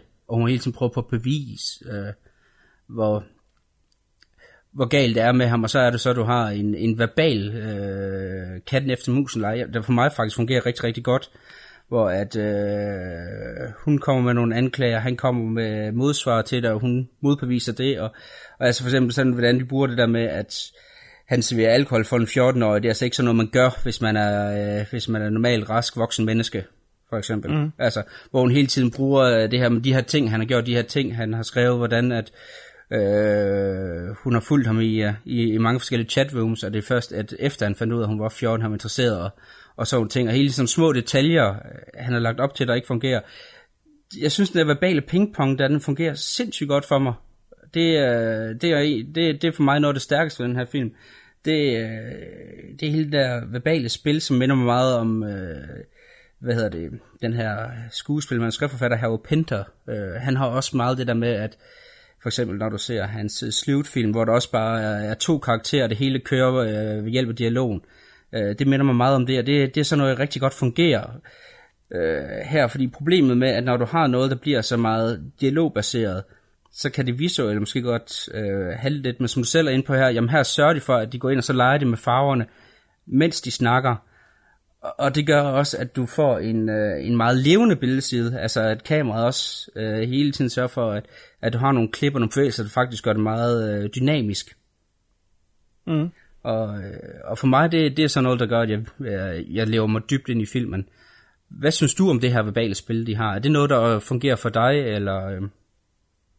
Jamen helt sikkert, og, og jeg synes, det er værd lige at nævne øh, Patrick Wilson også her, fordi øh, når man ser den første gang, så er der den her, det var der i hvert fald med mig, den her, hvem har ret? Ikke? Altså, for han siger jo selvfølgelig, at han er uskyldig, og, og, og det gør han på så overbevisende en måde. Han er på intet tidspunkt jo, øh, i hvert fald ikke en første halvdel, som så truet, selvom han sidder bunden fast der og bliver truet med alt muligt, så, så kører han det jo rimelig cool og, og kommer med måder, som kan hjælpe ham til at bevise hans uskyld i hvert fald hans påståede udskyld. Det synes jeg virker rigtig godt, at man jo ligger op til, at han er pædofil, ikke? Og, og hun er pigen, og han jo ret klart havde en øh, intention med at tage hende med hjem. Men nu sidder han i den her situation, og så, og det er jo det, der er sådan lidt af filmens styrke, det er, at man måske lidt skifter øh, sympati over til ham. Ja. og, det, og det er jo ret interessant, det man ikke rigtig ved, har hun ret, eller er hun bare fucked op i hovedet, og har øh, den forkerte mand, og, og han rent faktisk er uskyldig, og den, den spiller han godt. Han har også et venligt ansigt, og, og, og, og, og måde at tale på, så han, og det ved jeg godt jo selvfølgelig også er uhyggen ved pædofile, at det kan være en, der, der, der, der ligner øh, naboen og, og, og er venlig. Men, øh, men, men det virker rigtig godt her. Jeg kom til at tænke på en anden film, det er godt nok en instruktør, du hader som pisten, så det kan godt være, du ikke har set den. Der hedder Death and the Maiden af Polanski. Har du set den? Nej, det er en af de der Polanski film, jeg ikke har set. Øhm, den foregår i Argentina, hvor øhm, Sigourney Weaver er en øh, overlever fra øh, militærjuntagens øh, torturkammer. Så, så en aften kommer hendes mand hjem, foregår så i nutiden, fra da den, hvor den er fra, og jeg kan ikke helt huske, hvad det er, jeg tror det er 95 den er fra. Øh, så kommer manden hjem med øh, en, en, han har samlet op på vejen, hvis bil, hvis der er gået i stykker eller punkteret eller eller andet. Øh, og der er et frygteligt uvær udenfor, og så at de så skal hjælpe ham. Og med det samme, der kan hun kende ham, og så er det, hun begynder at plotte den her øh, hævn, og hun vil have ham til at indrømme det. Og der lige nok, det, hun binder ham til en stol, blandt andet med tortur og, og trus og med at, at skyde ham. Prøver at få sandheden ud af ham, og han bliver ved med at have historier som kan forklare, jeg har ikke været der, der, du kan slå op i de og de opslagsværk, du kan ringe til dem og dem, så kan de fortælle mig, at jeg ikke var i landet i den periode, det kan ikke have været mig, og, og er så overbevisende hele vejen igennem, og i midten der står manden der, og jo selvfølgelig vil støtte hans kone, man kan også se det vanvittige, hun er ude på. Det, det er meget lige uh, øh, hard candy, men bare uden selvfølgelig pædofiliserien, der er det mere, uh, ja, tortur ja. øh, offer. Men, men den er bestemt at være. Hvis man ikke er ligesom Sika hader øh, Polanski, så kan jeg bestemt anbefale øh, Death and the Maiden. Ja, det er ret sjovt. Jeg kan faktisk godt lide en, en, en del øh, Polanski film. Men jeg tror, der, der er lige så mange af hans Polanski film, som jeg, øh, jeg synes er fantastiske. Jeg tror faktisk, jeg har lige så mange, jeg synes, der er forfærdelige. Så, så jeg har det sådan lidt, altså, øh, som kuner lidt inde på, jeg er ikke så meget falden over bag halen på Polanski som så mange andre, men jeg vil godt strække mig så langt til at sige, at han har lavet en, en 4-5 film, som er øh, fantastiske. Altså Repulsion for eksempel er, øh, er, er sindssygt fed. Så, Men se Death and the Maiden, og så prøv at have Hard Candy i ja, baghovedet. det, det vil jeg gøre. For jeg kan godt lide øh, den her type film, hvor der øh, du har blandt andet også en rigtig fed australsk en med Hugo Wearing, øh, det hedder, ja. jeg tror, den hedder The Interrogation, hvor du også har lidt det der med magtforhold. Ja, hvor du har ja. en, hvor du... Øh, og det, det er også en type film, der interesserer meget om det der med, hvor du har det her øh, baseret på, jamen, jamen, hvem har ret, hvem tager fejl, og så har du det her magtforhold, der hele tiden øh, ændrer sig. Altså den her dynamik, øh, mm. som hvis du har nogle skuespillere, der, der kan finde ud af det, så er det fantastisk. Og hvis du har nogle skuespillere, der ikke kan finde ud af det, så slukker man med det samme, fordi så er det ikke værd at se. Så... Øh, så jo, så den, øh, den skal også lige ryge på listen sammen med Napoleon Dynamite og ting, jeg skal have set. Ja, du havde faktisk lov, du ville se Napoleon Dynamite til i dag. I dag, ja, jeg ved det godt. Jeg Næste så, gang. jeg så Rituals i stedet for. Ja, det er så i orden. Men altså, øh, det er jo det, den her film jo var jo lidt kontrovers omkring, da den kom ud. Det er der næsten altid, når det har noget med film omkring øh, pædofili at gøre. Men øh, det er jo, at den leger jo lidt med det her sympati. Øh, og, og, og det er jo også en lidt en sjov ting, når man selv sidder og ser den, og at man føler, hvem man pludselig holder med. Han slipper jo så fri på et tidspunkt, og begynder så at jage hende. Jeg kan huske første gang, jeg så den. Igen ikke kende øh, slutningen på det tidspunkt. Der kendte jeg ikke slutningen. Der, øh, der hæppede jeg på ham. Jamen det er jo fordi, at på det, som du snakker om der, der ved man jo ikke, om han er pædofili eller, pædof, undskyld, pædofil eller ej. Og der er også det der med, at der ser man også, hvor fantastisk skuespiller Patrick Wilson er, fordi du han får næsten overbevisning om, at han ikke er det. Mm. Og, og så er det jo så, da han, da han slipper fri, det er jo i samme øjeblik, at, at hun begynder at, at finde the smoking gun, om man så må sige. Ja.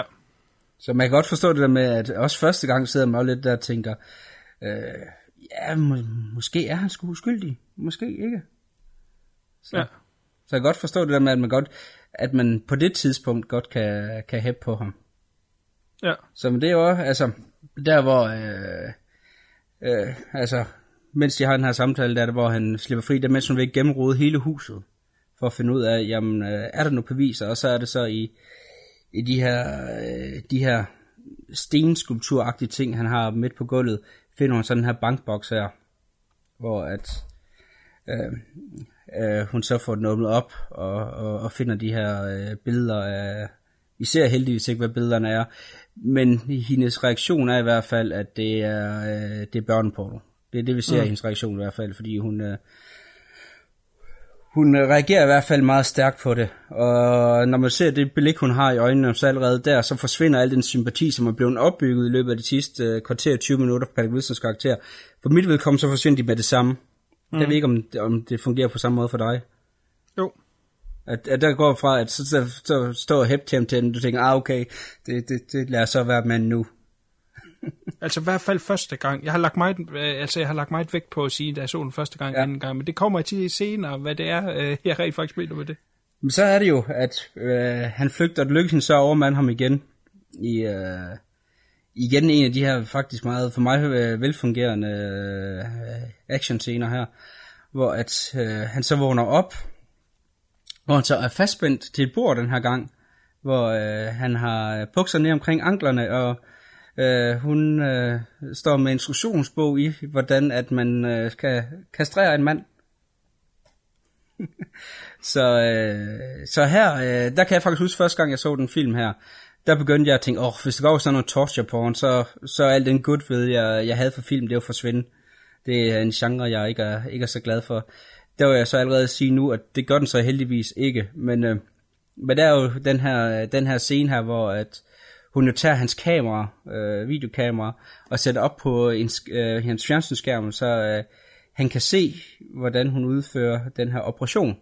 Hvor, hvor at øh, hun har øh, brugt, hvad er det, 40 ton is for fuldstændig at gøre ham følelsesløs dernede.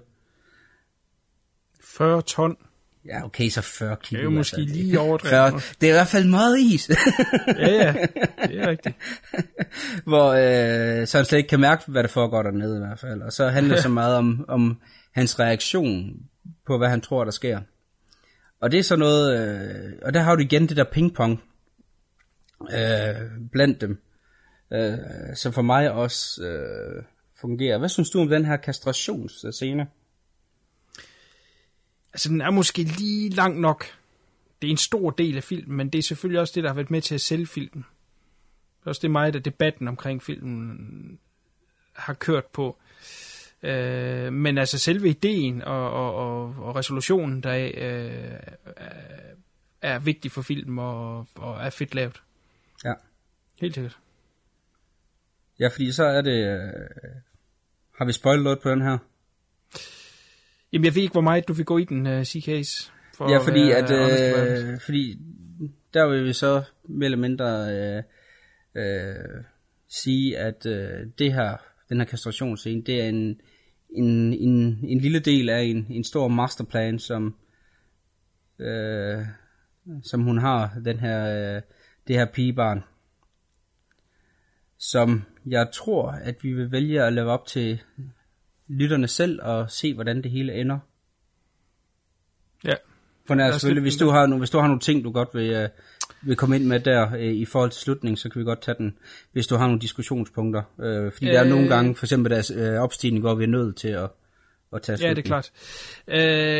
Øh, nej, egentlig ikke. Øh, eller ja, det, det ved jeg sgu ikke, om vi bare skal sige det, men, men øh, sl- slutningen er snorlige og, og, og kørt øh, øh, perfekt i hus, vil jeg sige. Det er Altså- det, det, det der, der gør for mig, at den øh, var en home run første gang, jeg så den. Det er, det er lige slutningen og de, og de final beats, der er i slutningen. Der.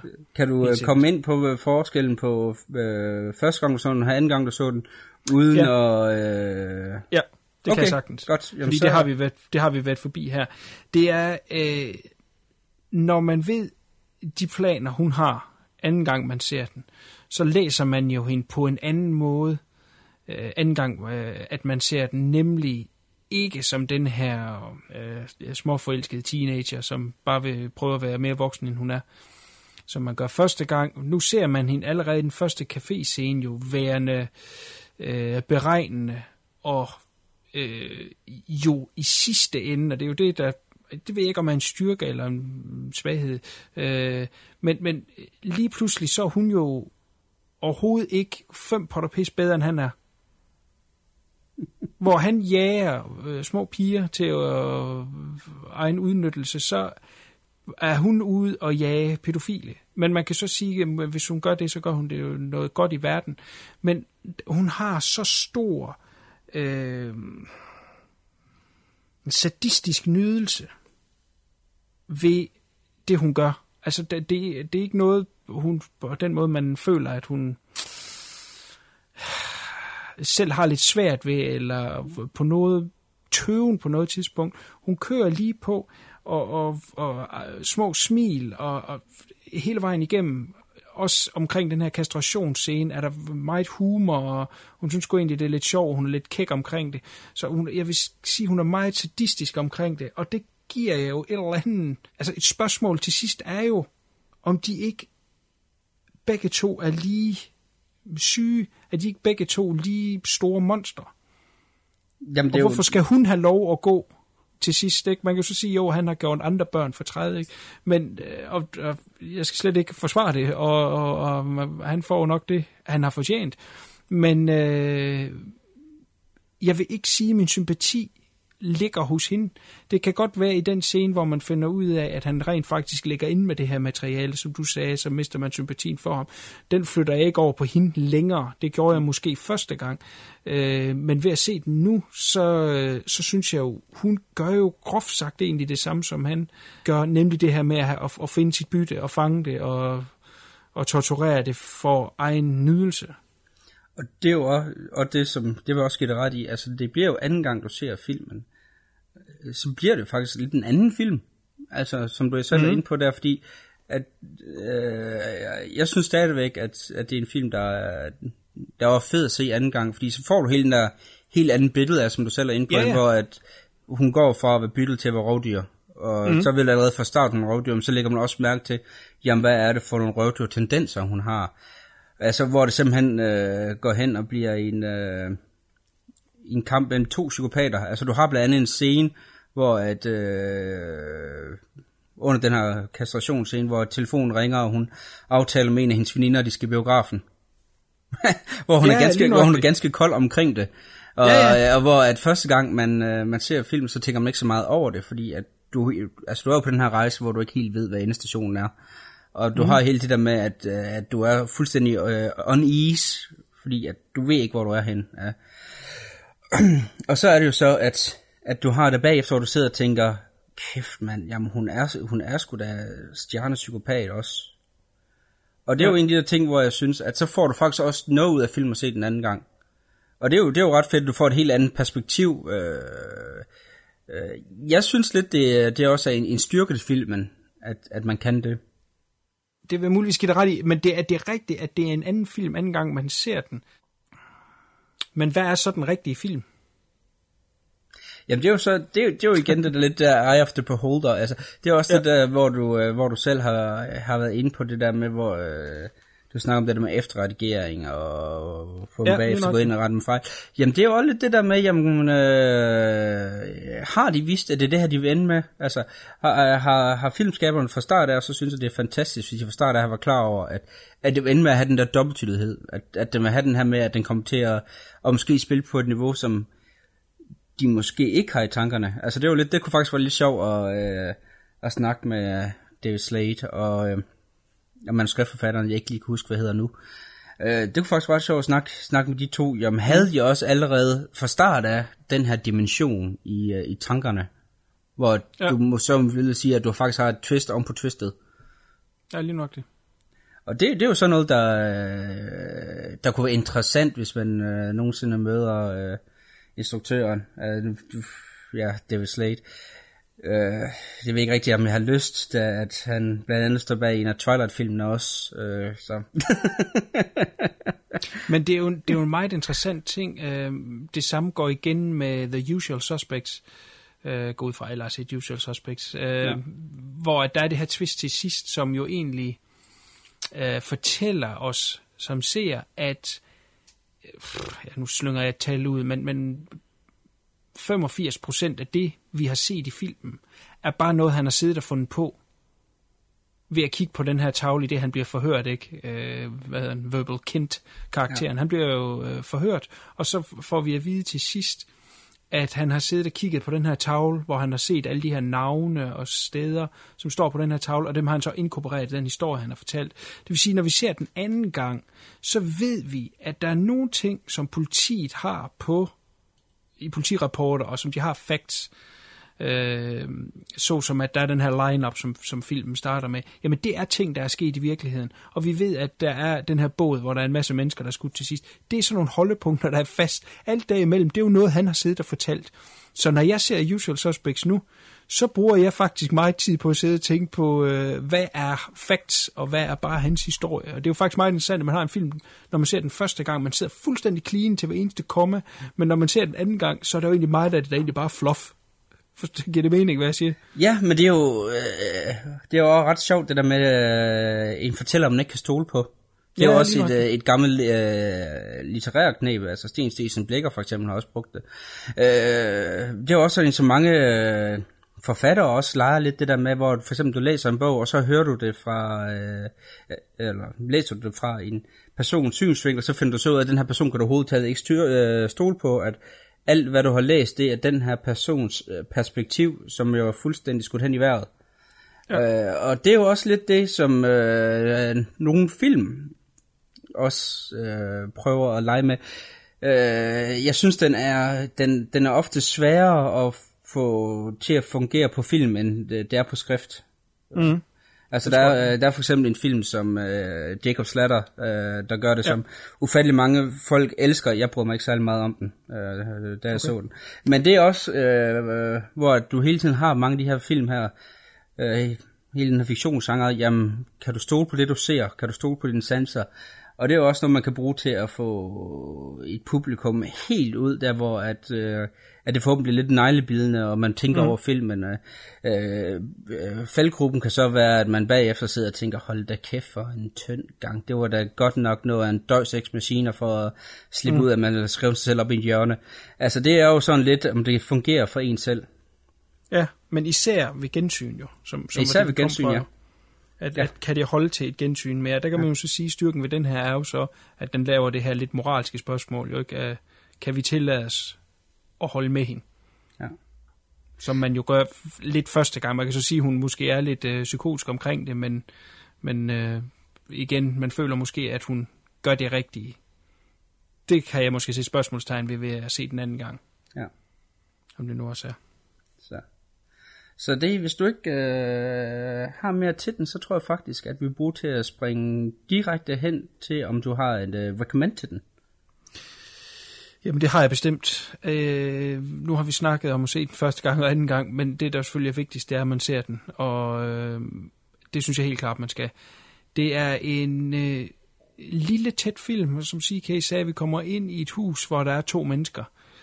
Klaustrofobisk, og øh, som en øh, skrue, der bliver spændt igennem 90 minutter, eller hvor, hvor lang tid det nu var.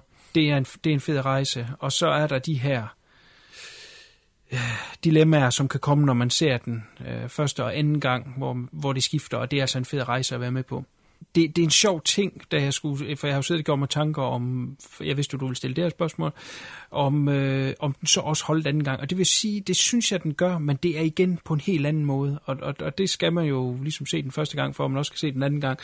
Øh, det giver sig selv. Det synes jeg er, er fedt at sidde og tænke over bagefter, hvad, hvordan den fuldstændig skifter det er interessant, helt sikkert. Og så for det visuelle, jamen den er fantastisk flot skudt og, og klippet, og, og de her farver, som de leger meget med, som jeg har nævnt tidligere, det er en David øh, Slade, der kommer fra, fra musikvideoer. Det er ikke alle musikvideoinstruktører, som kan klare overgangen til spillefilm fordi de ikke har noget at byde ind med. Det har han bestemt, øh, i hvert fald på den her, som siger, og så nævnt, så har han lavet noget Twilight senere, det skal vi ikke komme ind på. Uh, 30 Days of Night har han også lavet, som ja, var, han husker det som var en okay vampyrfilm. Det er, ja, det er ikke ret nej. meget, jeg kan huske af den. Jeg husker det som om, at det var okay. Nej, det er noget... Det, det er, noget, det er, det er tusind film siden, så den er lidt, uh, lidt Ja, ikke så godt altså fast. nu næste gang kan jeg så tease allerede nu, der kommer vi ind på vampyrgenren, og, og øh, ja, den her er i den øh, ringen af, af vampyrfilm, men den har nogle, nogle visuelle ting og nogle effekter der i, der, der måske gør den, kan være delvis værd at se. Men derudover så, øh, ikke at jeg har fulgt med i den, men den her Hannibal tv-serie med Mads Mikkelsen har han instrueret øh, en god håndfuld episoder til. Øh, men altså det visuelle er helt klart værd og, og, og se filmen for os. Så et samsurium, det er øh, helt klart et, et recommend. Og så to rigtig gode skuespillere. Patrick Wilson gør det skide godt heri. Page var jo lidt et uskrevet blad på det her tidspunkt. Det er før Juno, som sådan var hendes store gennembrud. Øh, jeg synes, hun gør det godt heri. Hun øh, virker tilpas creepy. Øh, ja. Ellen Page, hot or not? Not. Ja, det siger jeg sagde også. altså, jeg har lidt det der med, jeg, altså, øh, for mig så er hun en af de mest interessante øh, unge skuespillere lige for tiden og alt det der. Og øh, jeg kan lide rigtig mange af hans film, men jeg, jeg synes sgu ikke, hun er lækker. Og det, øh, det var fint nok. Altså, til gengæld så kan hun godt nok spille hendes øh, røv ud af bukserne. Det skal hun have. Fantastisk skuespillerinde, men jo, øh, not. Vil du ikke give mig ret i, at hun laver nogle underlige øh, valg en gang imellem? Altså, hvorfor er hun med i de der X-Men-film? Penge. Ja, det må det jeg, være. Jeg, altså, jeg, jeg, altså, det er jo lidt ligesom, jeg tror, hun har, øh, hun har lidt, øh, oh, hvad var det, øh, oh, det, er, det var i hvert fald en, en kendt Hollywood-instruktør på et tidspunkt, der sagde den der med, at han made one for them, and then one for me, altså, hvor han, øh, oh, jeg kan ikke huske, hvem det var. Soderbergh? Ja, Soderbergh har, har, også, øh, har også den, øh, den holdning. Og det er en ældre, jeg tænker på. Jeg tror, ah, det er ikke Michael Curtis. Peter Midak. Ja, Peter Midak har der også på samme måde. Ej, det er, vi skal helt tilbage til The Golden Age, helt tilbage til okay. 30'erne. Men det var ret, altså Soderbergh han er også en god eksempel på en af dem her, øh, en for dem og en for mig. Uh, han har jo ja. også fuldstændig den mentalitet der med, at jamen, så laver man uh, en uh, Ocean Eleven film, som man har råd til at lave fem andre film. Så noget synes jeg er fedt. Altså, ja. Jo, altså det, det, det kan jeg godt lide, den der tanke med, okay, jamen så, så laver du en, en film, hvor du tjener masser af penge, og så kan du få lov til at, at lave noget, der måske står dit lidt mere nært. Det, øh, det er sgu fint, altså. Mm. Så, men altså jo, du har lidt, altså, jeg synes det er ikke sådan en film, de skal okay underholdende, men... Jo, men hun virker bare out of place der i, og for eksempel så en film som uh, Inception, der synes jeg decideret, at hun er fejlkastet i. Jamen, det er altså... Åh, oh, fuck, jeg havde det Inception. Men det er også... det er sådan en helt anden diskussion, vi skal komme ind på. Men det er jo, det er jo også lidt... Åh, oh, jeg havde glædet mig så meget til Inception på grund af det cast. Blandt andet hende og Joseph Gordon-Levitt jo, som... Mm. Joseph Gordon-Levitt kom også til at se filmen på et tidspunkt. Uh, men ah, det var sgu en forfejlet. Hele filmen var bare ja. forfejlet, og det er ikke hendes skyld. Altså, det, øh... Nej, nej, det er det ikke, og, og vi kan tage Inception en anden gang. Jeg har også en masse ting at sige om, omkring den film, men, øh, men, men det er jo bare sjovt. Jeg synes, hun stak ud som en øm tommelfinger af at være fejlkastet. Det sidste, jeg vil sige om Inception, det er, at øh, jeg kan faktisk godt lide en del Christopher Nolans fans, så det er ikke fordi, jeg er en af de der Christopher Nolans hader. Jeg synes faktisk, han lavede en i et hederligt antal film, det skal han have, men oh, ah, væk med Inception. Ja, Hvad er det, du plejer at sige? Fuck it, lad det være.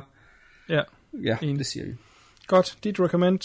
Så kører vi den i hus. Jamen det er som, øh, som nu grinte du lidt af mig, så hvordan jeg kunne sige, at en, øh, en, en, en, en film om pædofili kan være lidt anbefalelig. Jeg tror, du skulle til at sige hygge. Nej, nej, nej, nej, det, det er mange ting. Det kan jeg ikke bruge om den her film. Det, er, det, er, den, det er den dog øh, for være barbarisk til.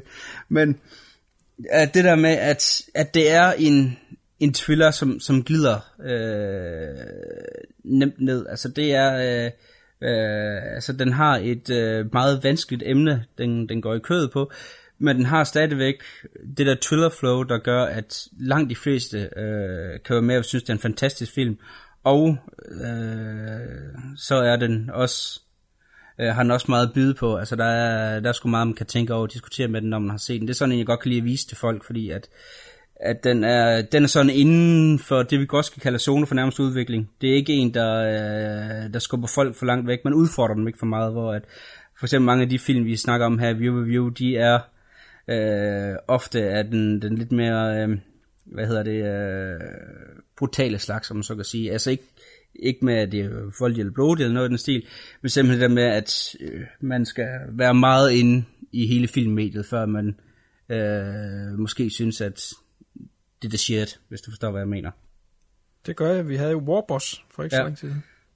Der var, vi, øh, der var vi i hvert fald inden for næsten alle zone for nærmest ind- øh, udvikling i hvert fald. Der kunne de fleste også være med. uh, ja. Fantastisk. Godt, jamen skal vi forlade Hard Candy ja. og gå videre til aftens næste film, som er The Tracy Fragments. My name is Tracy Berkowitz. 15. Just a normal girl who hates herself. We looked for Sonny for two days. He never came back. We've got a crisis here! Everything's a crisis! We have to find him. Why don't you go home? Go home. I'm I'm looking for my, uh, my younger brother, Sonny. He's nine. Sunny, nine. Yeah, I know him. We'll give you a ride. You know Sonny?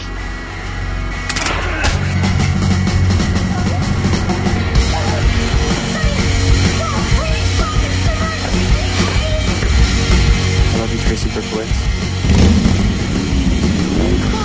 They never should have grounded me. Now I have nothing. You forget about our little deal? Listen, it was very dry out there.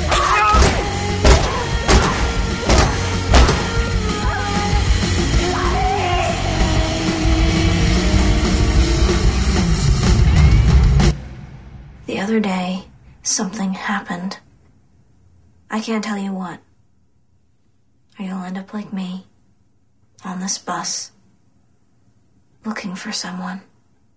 The Tracy Fragments, 2007. Tracy Berkovich er en ung teenagepige, hvis lillebror er forsvundet. Hun begiver sig ud i verden for at finde ham. I et virvar af billeder blandes datid og nutid sammen i et kaleidoskop af en film. Sige case, hvorfor skulle vi se The Tracy Fragments? Det her, det er jo en, en film, som øh, jeg mener, jeg tvang dig til at se for, for lang tid siden. Og, ja. og det er jo fordi, altså det her det er en film, det er en eksperimental film. Øh, den leger ufattelig meget med måden, den er klippet på. Altså det er... Øh, det er øh, 99,9% øh, split screen, og nogle gange helt op til 40-50 splitted screens. Øh, og det var sådan en film, der, der rent visuelt øh, fuldstændig blæste mig væk, samtidig med, at øh, det var øh, øh, også for mig lavet op til spørgsmål om, om, om det var, bare var en gimmick, eller om det faktisk var noget, der, der førte noget til filmen. Og det er en diskussion, jeg glæder mig meget til at have med dig, mens, mm. vi, øh, mens vi går i, i gang med den, simpelthen for at sige, jamen, øh, er det her, øh, er det noget, der fungerer, eller er det noget, der ikke fungerer? Og det, øh, det bliver spændende. Ja, bestemt. Det er i hvert fald en film, der vil dele vand, det er der ingen tvivl om. Jamen, det er rigtigt, at du, øh, du, du øh, henviste mig til den her film for øh, en del år siden, og jeg kan huske, øh, at jeg så den, og, og, og den er sådan, ja, den er måske lidt hård at komme igennem, igen noget, jeg vender tilbage til senere, ikke nødvendigvis negativt.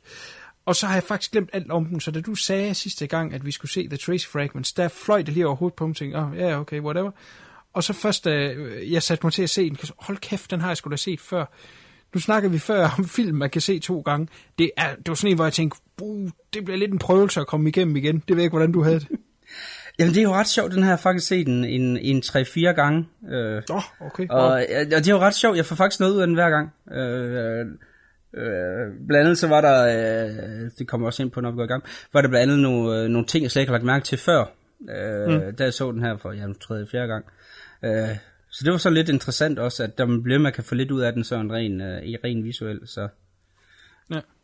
Skal jeg lige tage et lidt dybere resume af historien? Ja, tag grundhistorien. Okay, jeg tager den. Man følger den her pige, Tracy Berkovich, som er øh, sådan lidt nu siger jeg skolens taber, men altså i hvert fald en, der helt tydeligt falder ud for op på en skole. Og der bliver hun så mobbet. Blandt andet fordi, at hun har små til ingen bryster. Så fordi hun lader sig provokere af det her, at hun bliver drillet, plus der er den her dreng, hun hele tiden øh, fantaserer om, en, en dreng på skolen, så vil hun sådan imponere ham. Så tager hun så øh, lidt mere udfordrende tøj på. Og da forældrene ser det, så giver de hende øh, stuerrest, et, ret lang tid, tror jeg. Tre måneder eller sådan et eller andet. Ret jeg tror, de er op på et halvt år eller sådan noget, fordi hun bliver provokeret dem. Men i hvert fald så øh, tænker hun, fuck det er jeg ligeglad med. Og så øh, vil hun så ud og gå en eller anden dag. Hun har en lillebror, og den lillebror øh, får man at vide, hvad for en sygdom han har. Nej, men øh, det hun selv siger, det er, at hun har hypnotiseret ham til at tro, ja, han er en hund. ham til, at han er en hund, men det kan jo ikke passe. Han må have Nej, men han har, han har, der er et eller andet galt med ham i hvert fald. Nå, autisme eller et eller andet. Men i hvert fald, så følger han efter hende.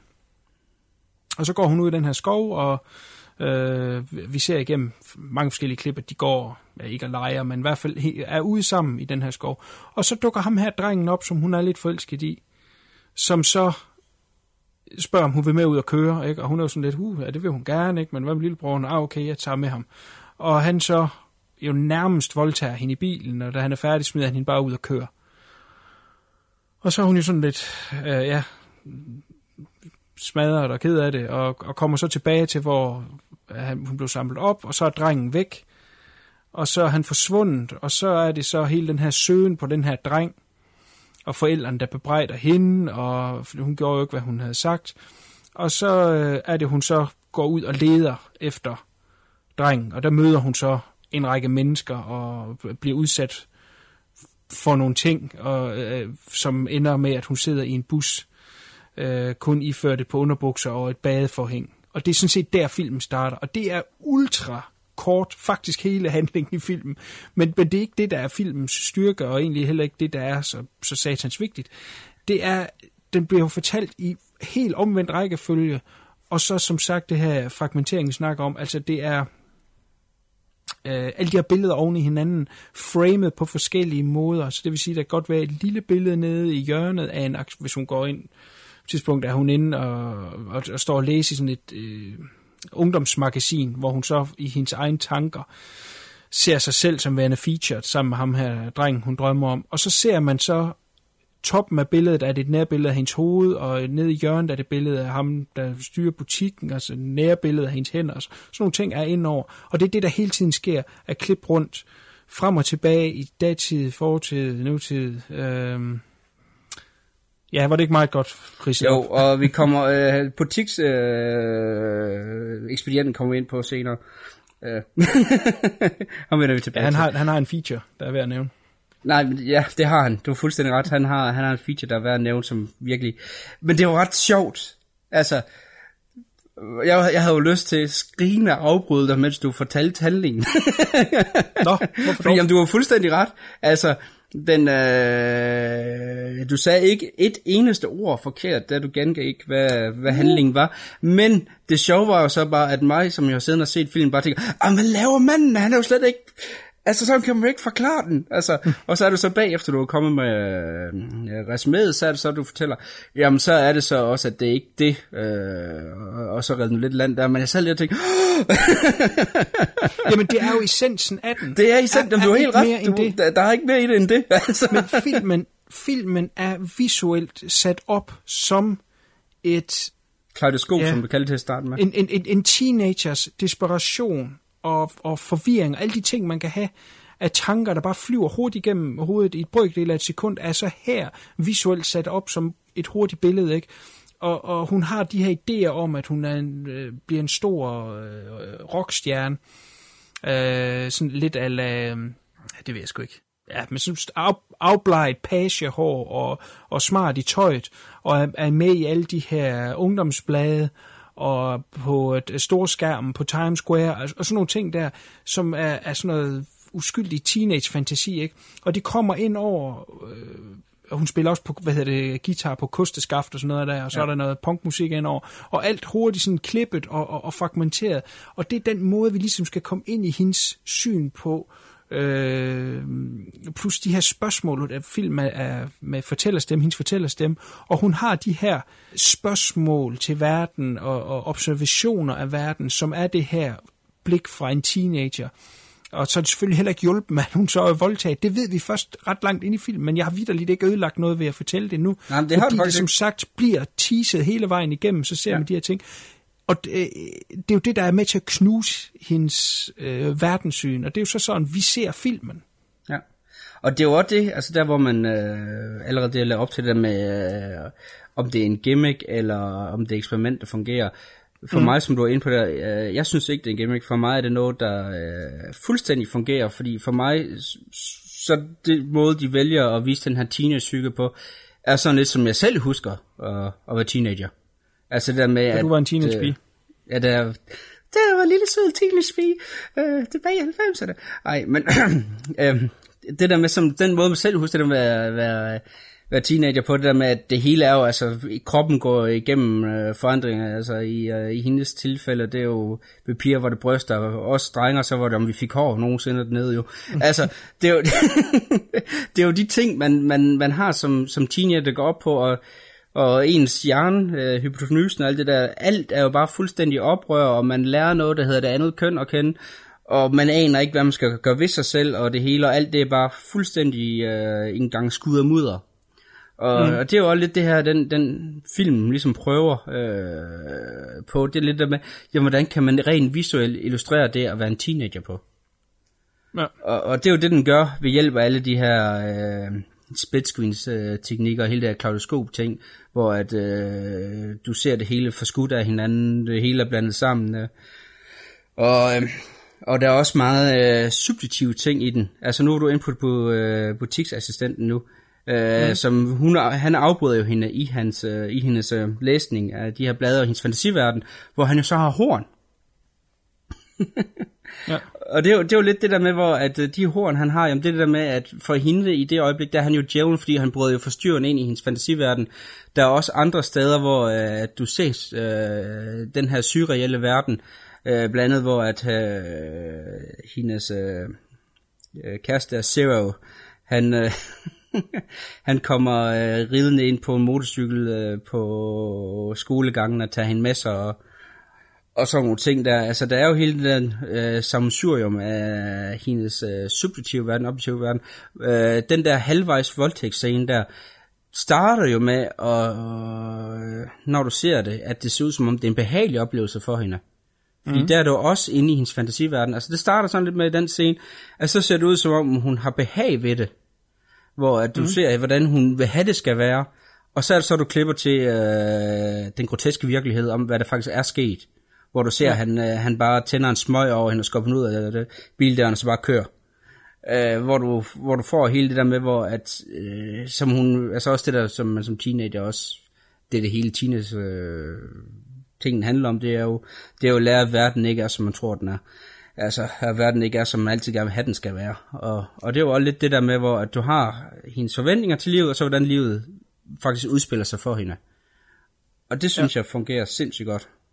Jamen, øh, enig langt hen ad vejen. Der, hvor øh, for mig, øh, der er en, en sten i skoen, når man vil, det er at komme helt ned i, i det nøgtern, og så sige, hvad er det her rent faktisk? For mig, ultimativt, der er det her som så egentlig ikke en film. Det er et kunstværk. Og det er den på grund af den visuelle fortællerscene, den har valgt at bruge. Man kan sige, at grundlæggende er der jo en lille historie her i. Og det er klart, at der skulle noget, have været noget mere på, havde den været mere øh, som en kommersiel fortælling. Men, men som den er står her, så vil jeg mere anskue den som et stykke kunstværk, end at jeg vil som en film. Du er en god dreng, Kuno. Det var lige præcis det, jeg gerne havde til at sige. Godt, fordi, øh, og det var også grunden til, som jeg lagde ud med at sige, det der med, øh, at jeg skulle se den igen, at det var sådan lidt, uh, nu skal jeg igennem den. Altså, jeg vidste jo, at der var noget, altså, at det som sagt er et stykke kunstværk, men jeg vidste ikke, om jeg havde lyst til at se det igen. Ja. Det er lidt, jeg kom til at tænke på de der øh, fisk, der var i en blender engang, som der folk de var så sure over. Jeg synes, det var et genialt stykke kunstværk. Kan du huske det?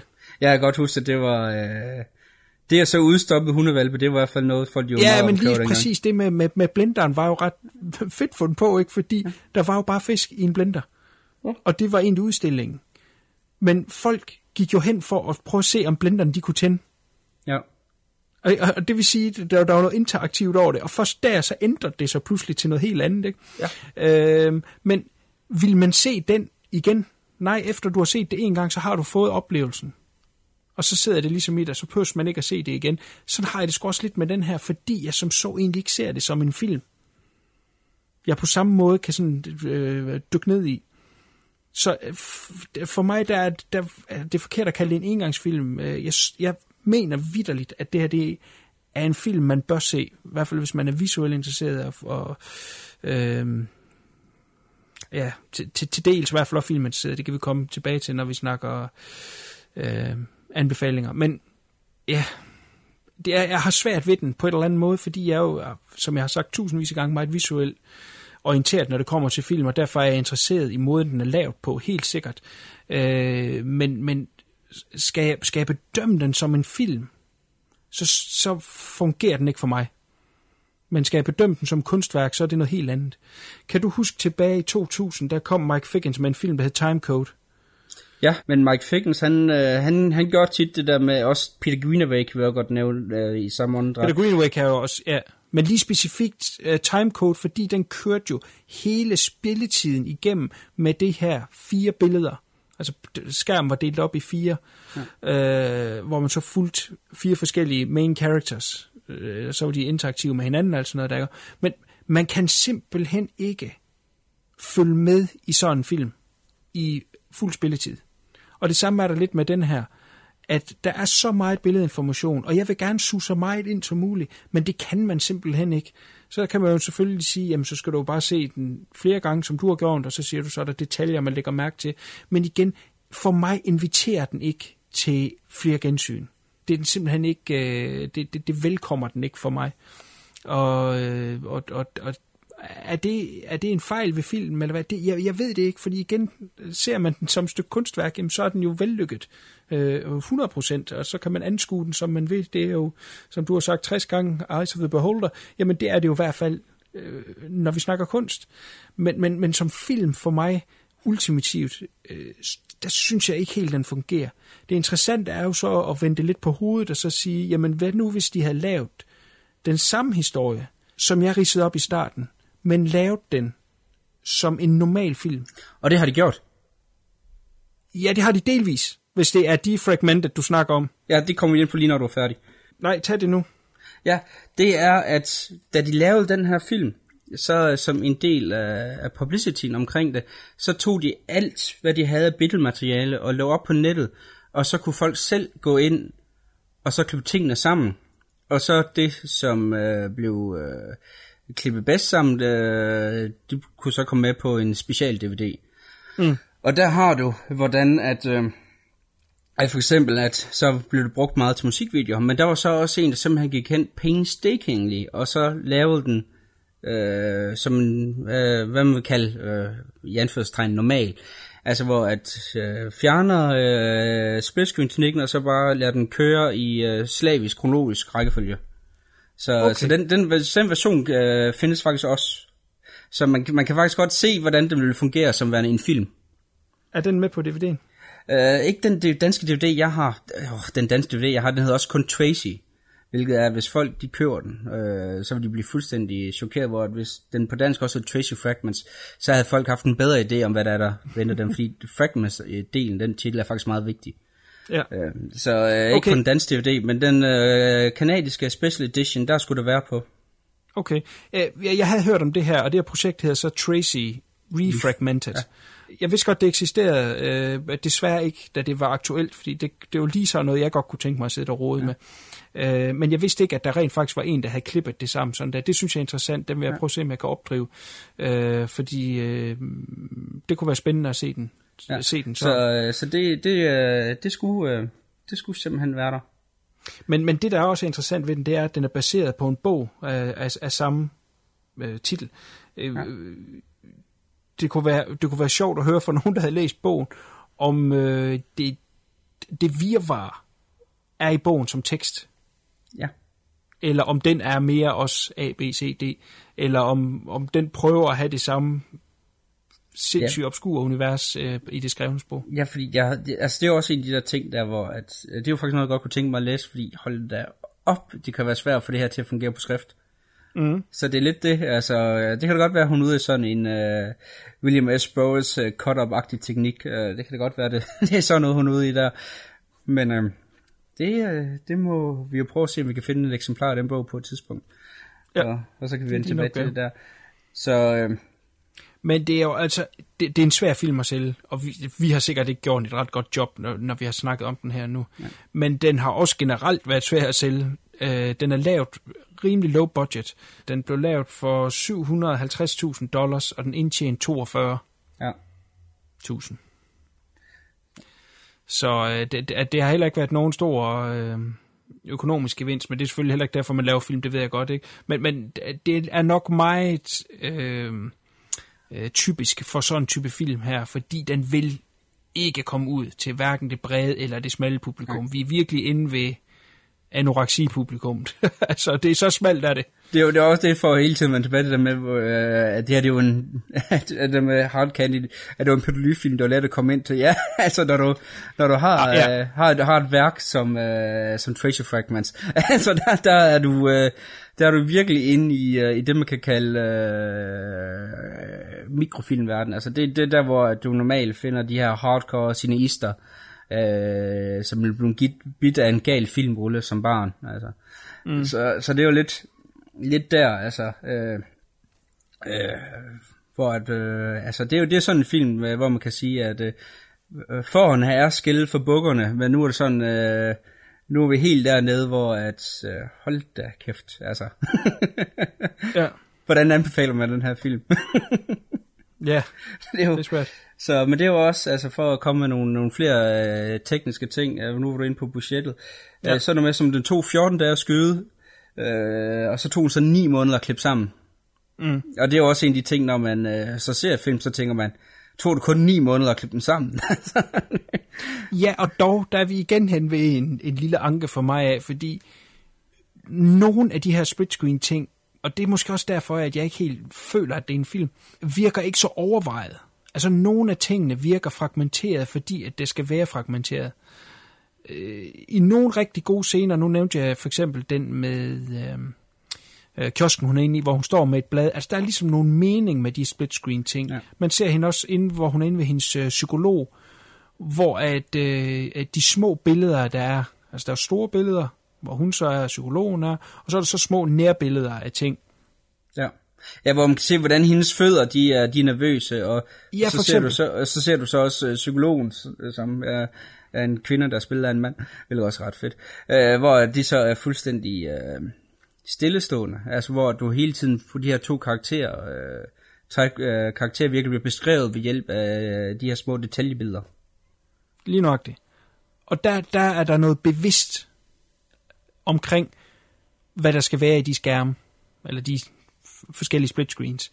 Og øh, man kan så også sige, at det er skudt ind i et studie, og der har været lidt mere øh, bevidst handling omkring, hvad man skal skyde, hvor nogle af tingene, når de går ud i gaderne, er mere tilfældige, og det føles også en tand mere tilfældigt øh, smidt sammen. Men det er klart, når man skyder så meget, man skal have så meget footage, Øh, de har jo skudt nok footage til øh, 10 film øh, på 14 dage, jamen så kan noget af det godt virkelig tilfældigt, ikke? Øh, men, men helt klart de scener, hvor de har skudt flere kameraer på en gang, jamen så kan de bruge mere bevidst en anden vinkel nede i hjørnet, hvor at, øh, er det noget, hvor, altså der er på et tidspunkt, hvor der er noget med, med, med lygtepæle i baggrunden, ikke? og det er sådan, det, ja, men hvad er der interessant ved det, ikke?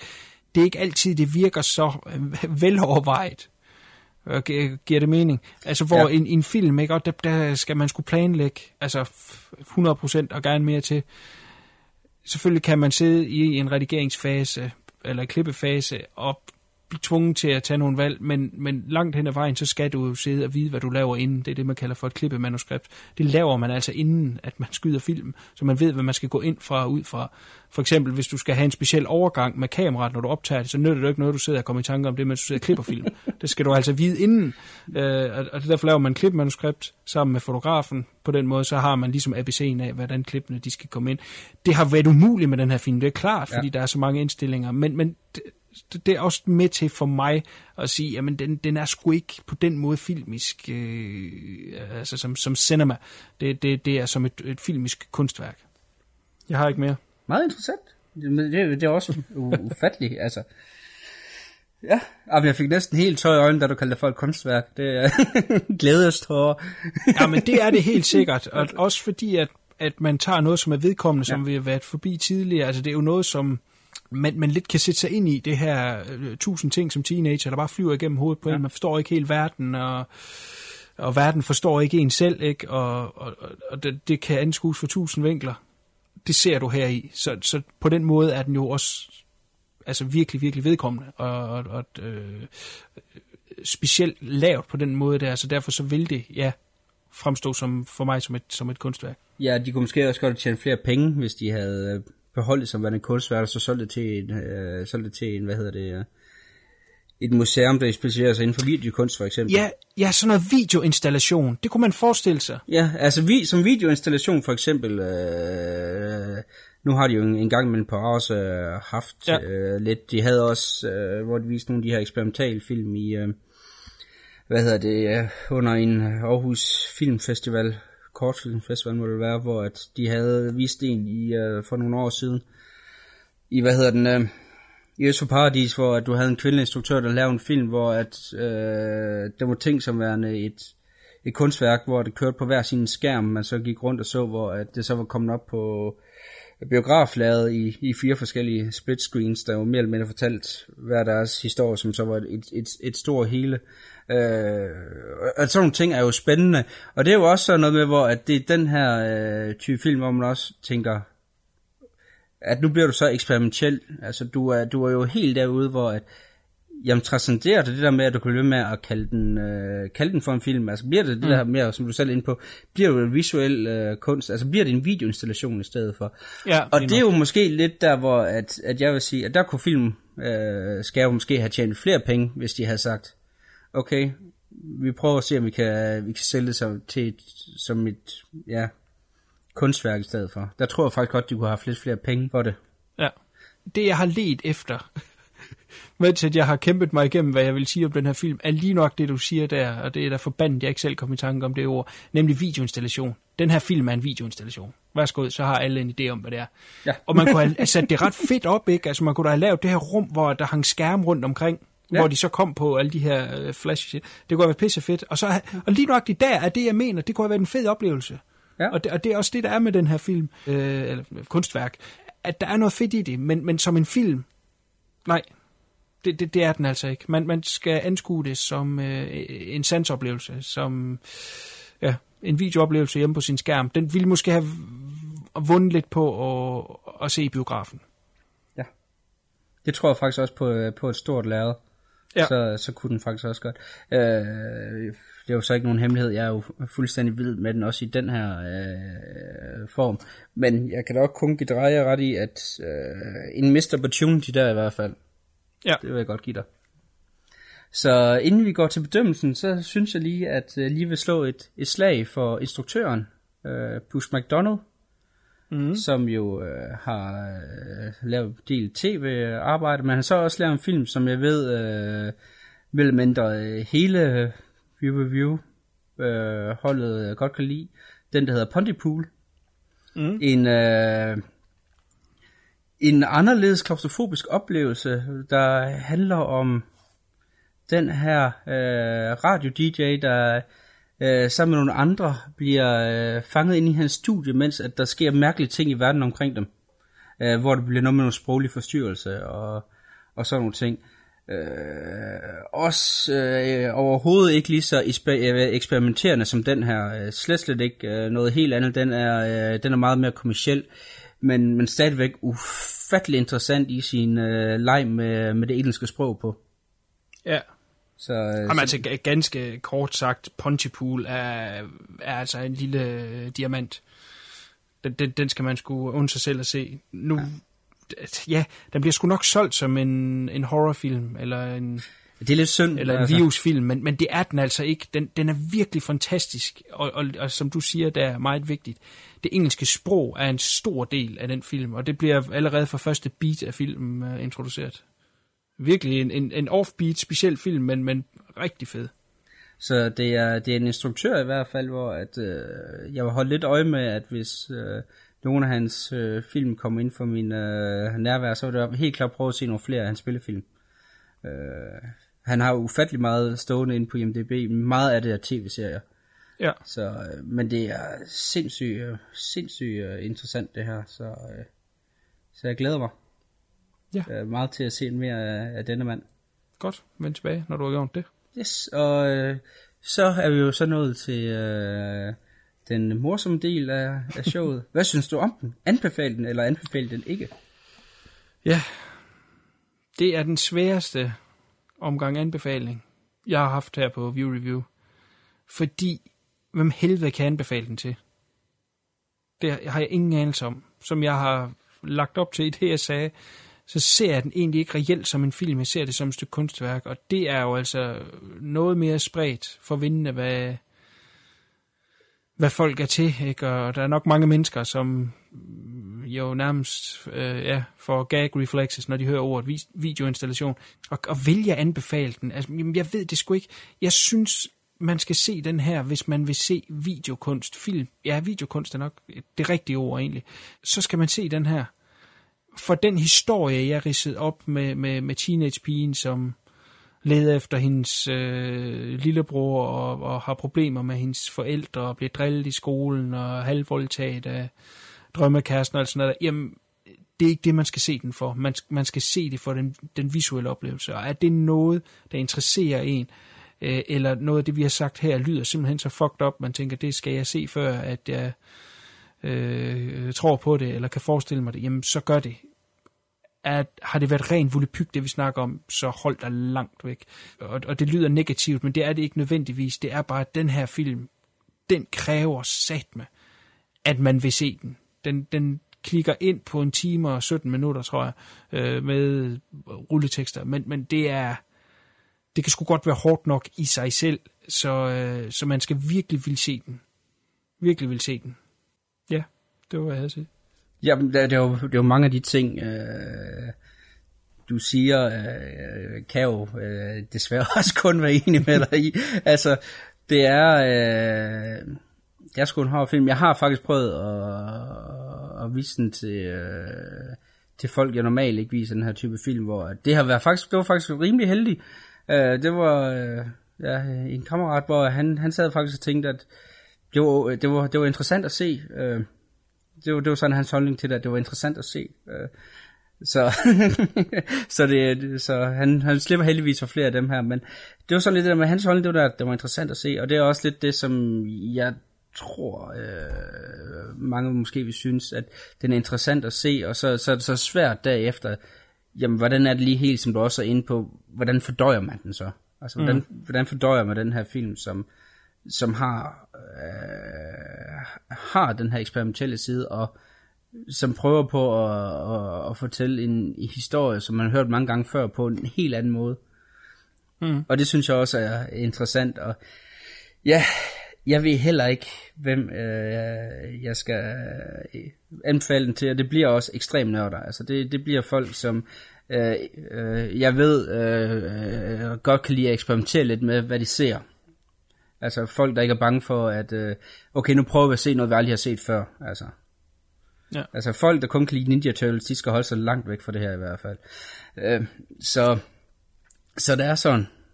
Altså, så jo, du har ret, det er en, en svær størrelse med at gøre, men for mig er det en meget vigtig film. Mm. Det, øh, den, den siger sgu noget, og, øh, og for mig ramte den fuldstændig lige ind i det at være teenager. Ja, hvordan jeg husker det som værende teenager. Så øh, for mig øh, fem tommelfingre op i, øh, i, i luften, men ikke rigtig noget ved command. Nej, det lyder underligt. Men... ja, det lyder underligt, og det er også det, fordi det er jo en underlig størrelse, også som du var inde på, hele det der med, ja. Hvor, hvor du selv føler, at, at de ting, du siger om filmen, at øh, det lyder negativt, når det kommer ud, men du mener det nødvendigvis ikke som værende negativt.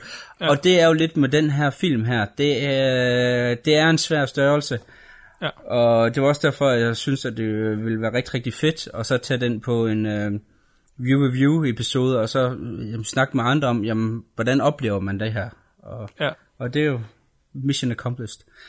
Så, det er jo så fint. vi vil ikke anbefale den, men man skal se den. Ja, altså det, det, er lidt, det er lidt spacey, men, øh, men sådan er det. Altså det er jo altså nu snakkede, vi jo, øh, snakkede jeg jo før om zone for nærmeste udvikling. Altså den her, den er jo helt, øh, hvis en zones for nærmeste udvikling, det er, øh, det er den by, man bor i, så øh, er den her altså helt ude på Venus. Altså så langt væk er det. Så det, det er sgu meget interessant, men ja, svært at, øh, at blive helt klog på. Godt. Men positivt. Lad det være de uh, sidste ord omkring The Tracy Fragments. Det var godt. Tak for film, CK's. Yes. Så vil jeg bare lige hurtigt vende det vanlige punkt, nemlig at vi jo utrolig gerne vil høre noget feedback omkring uh, de film, vi snakker om, og måske endda specielt det, vi har snakket om i dag.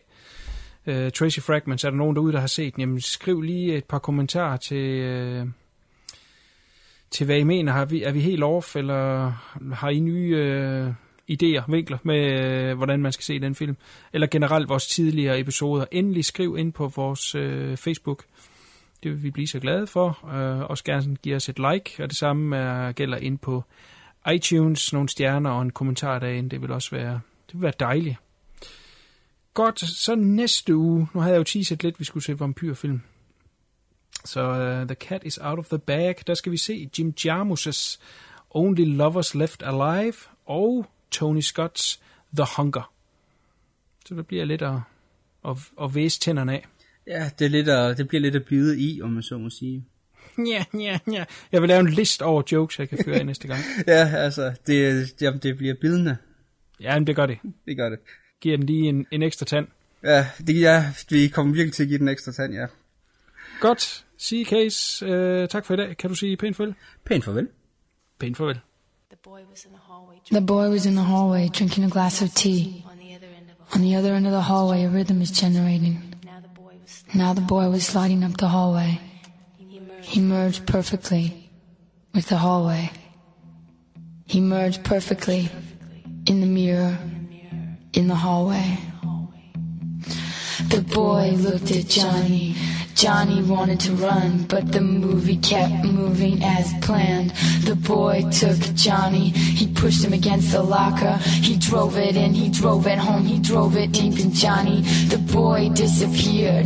Johnny's on his knees, started crashing his head against the locker. Started crashing his head against the locker. Started laughing hysterically when suddenly Johnny gets a feeling. He's been surrounded by horses, horses, horses, horses.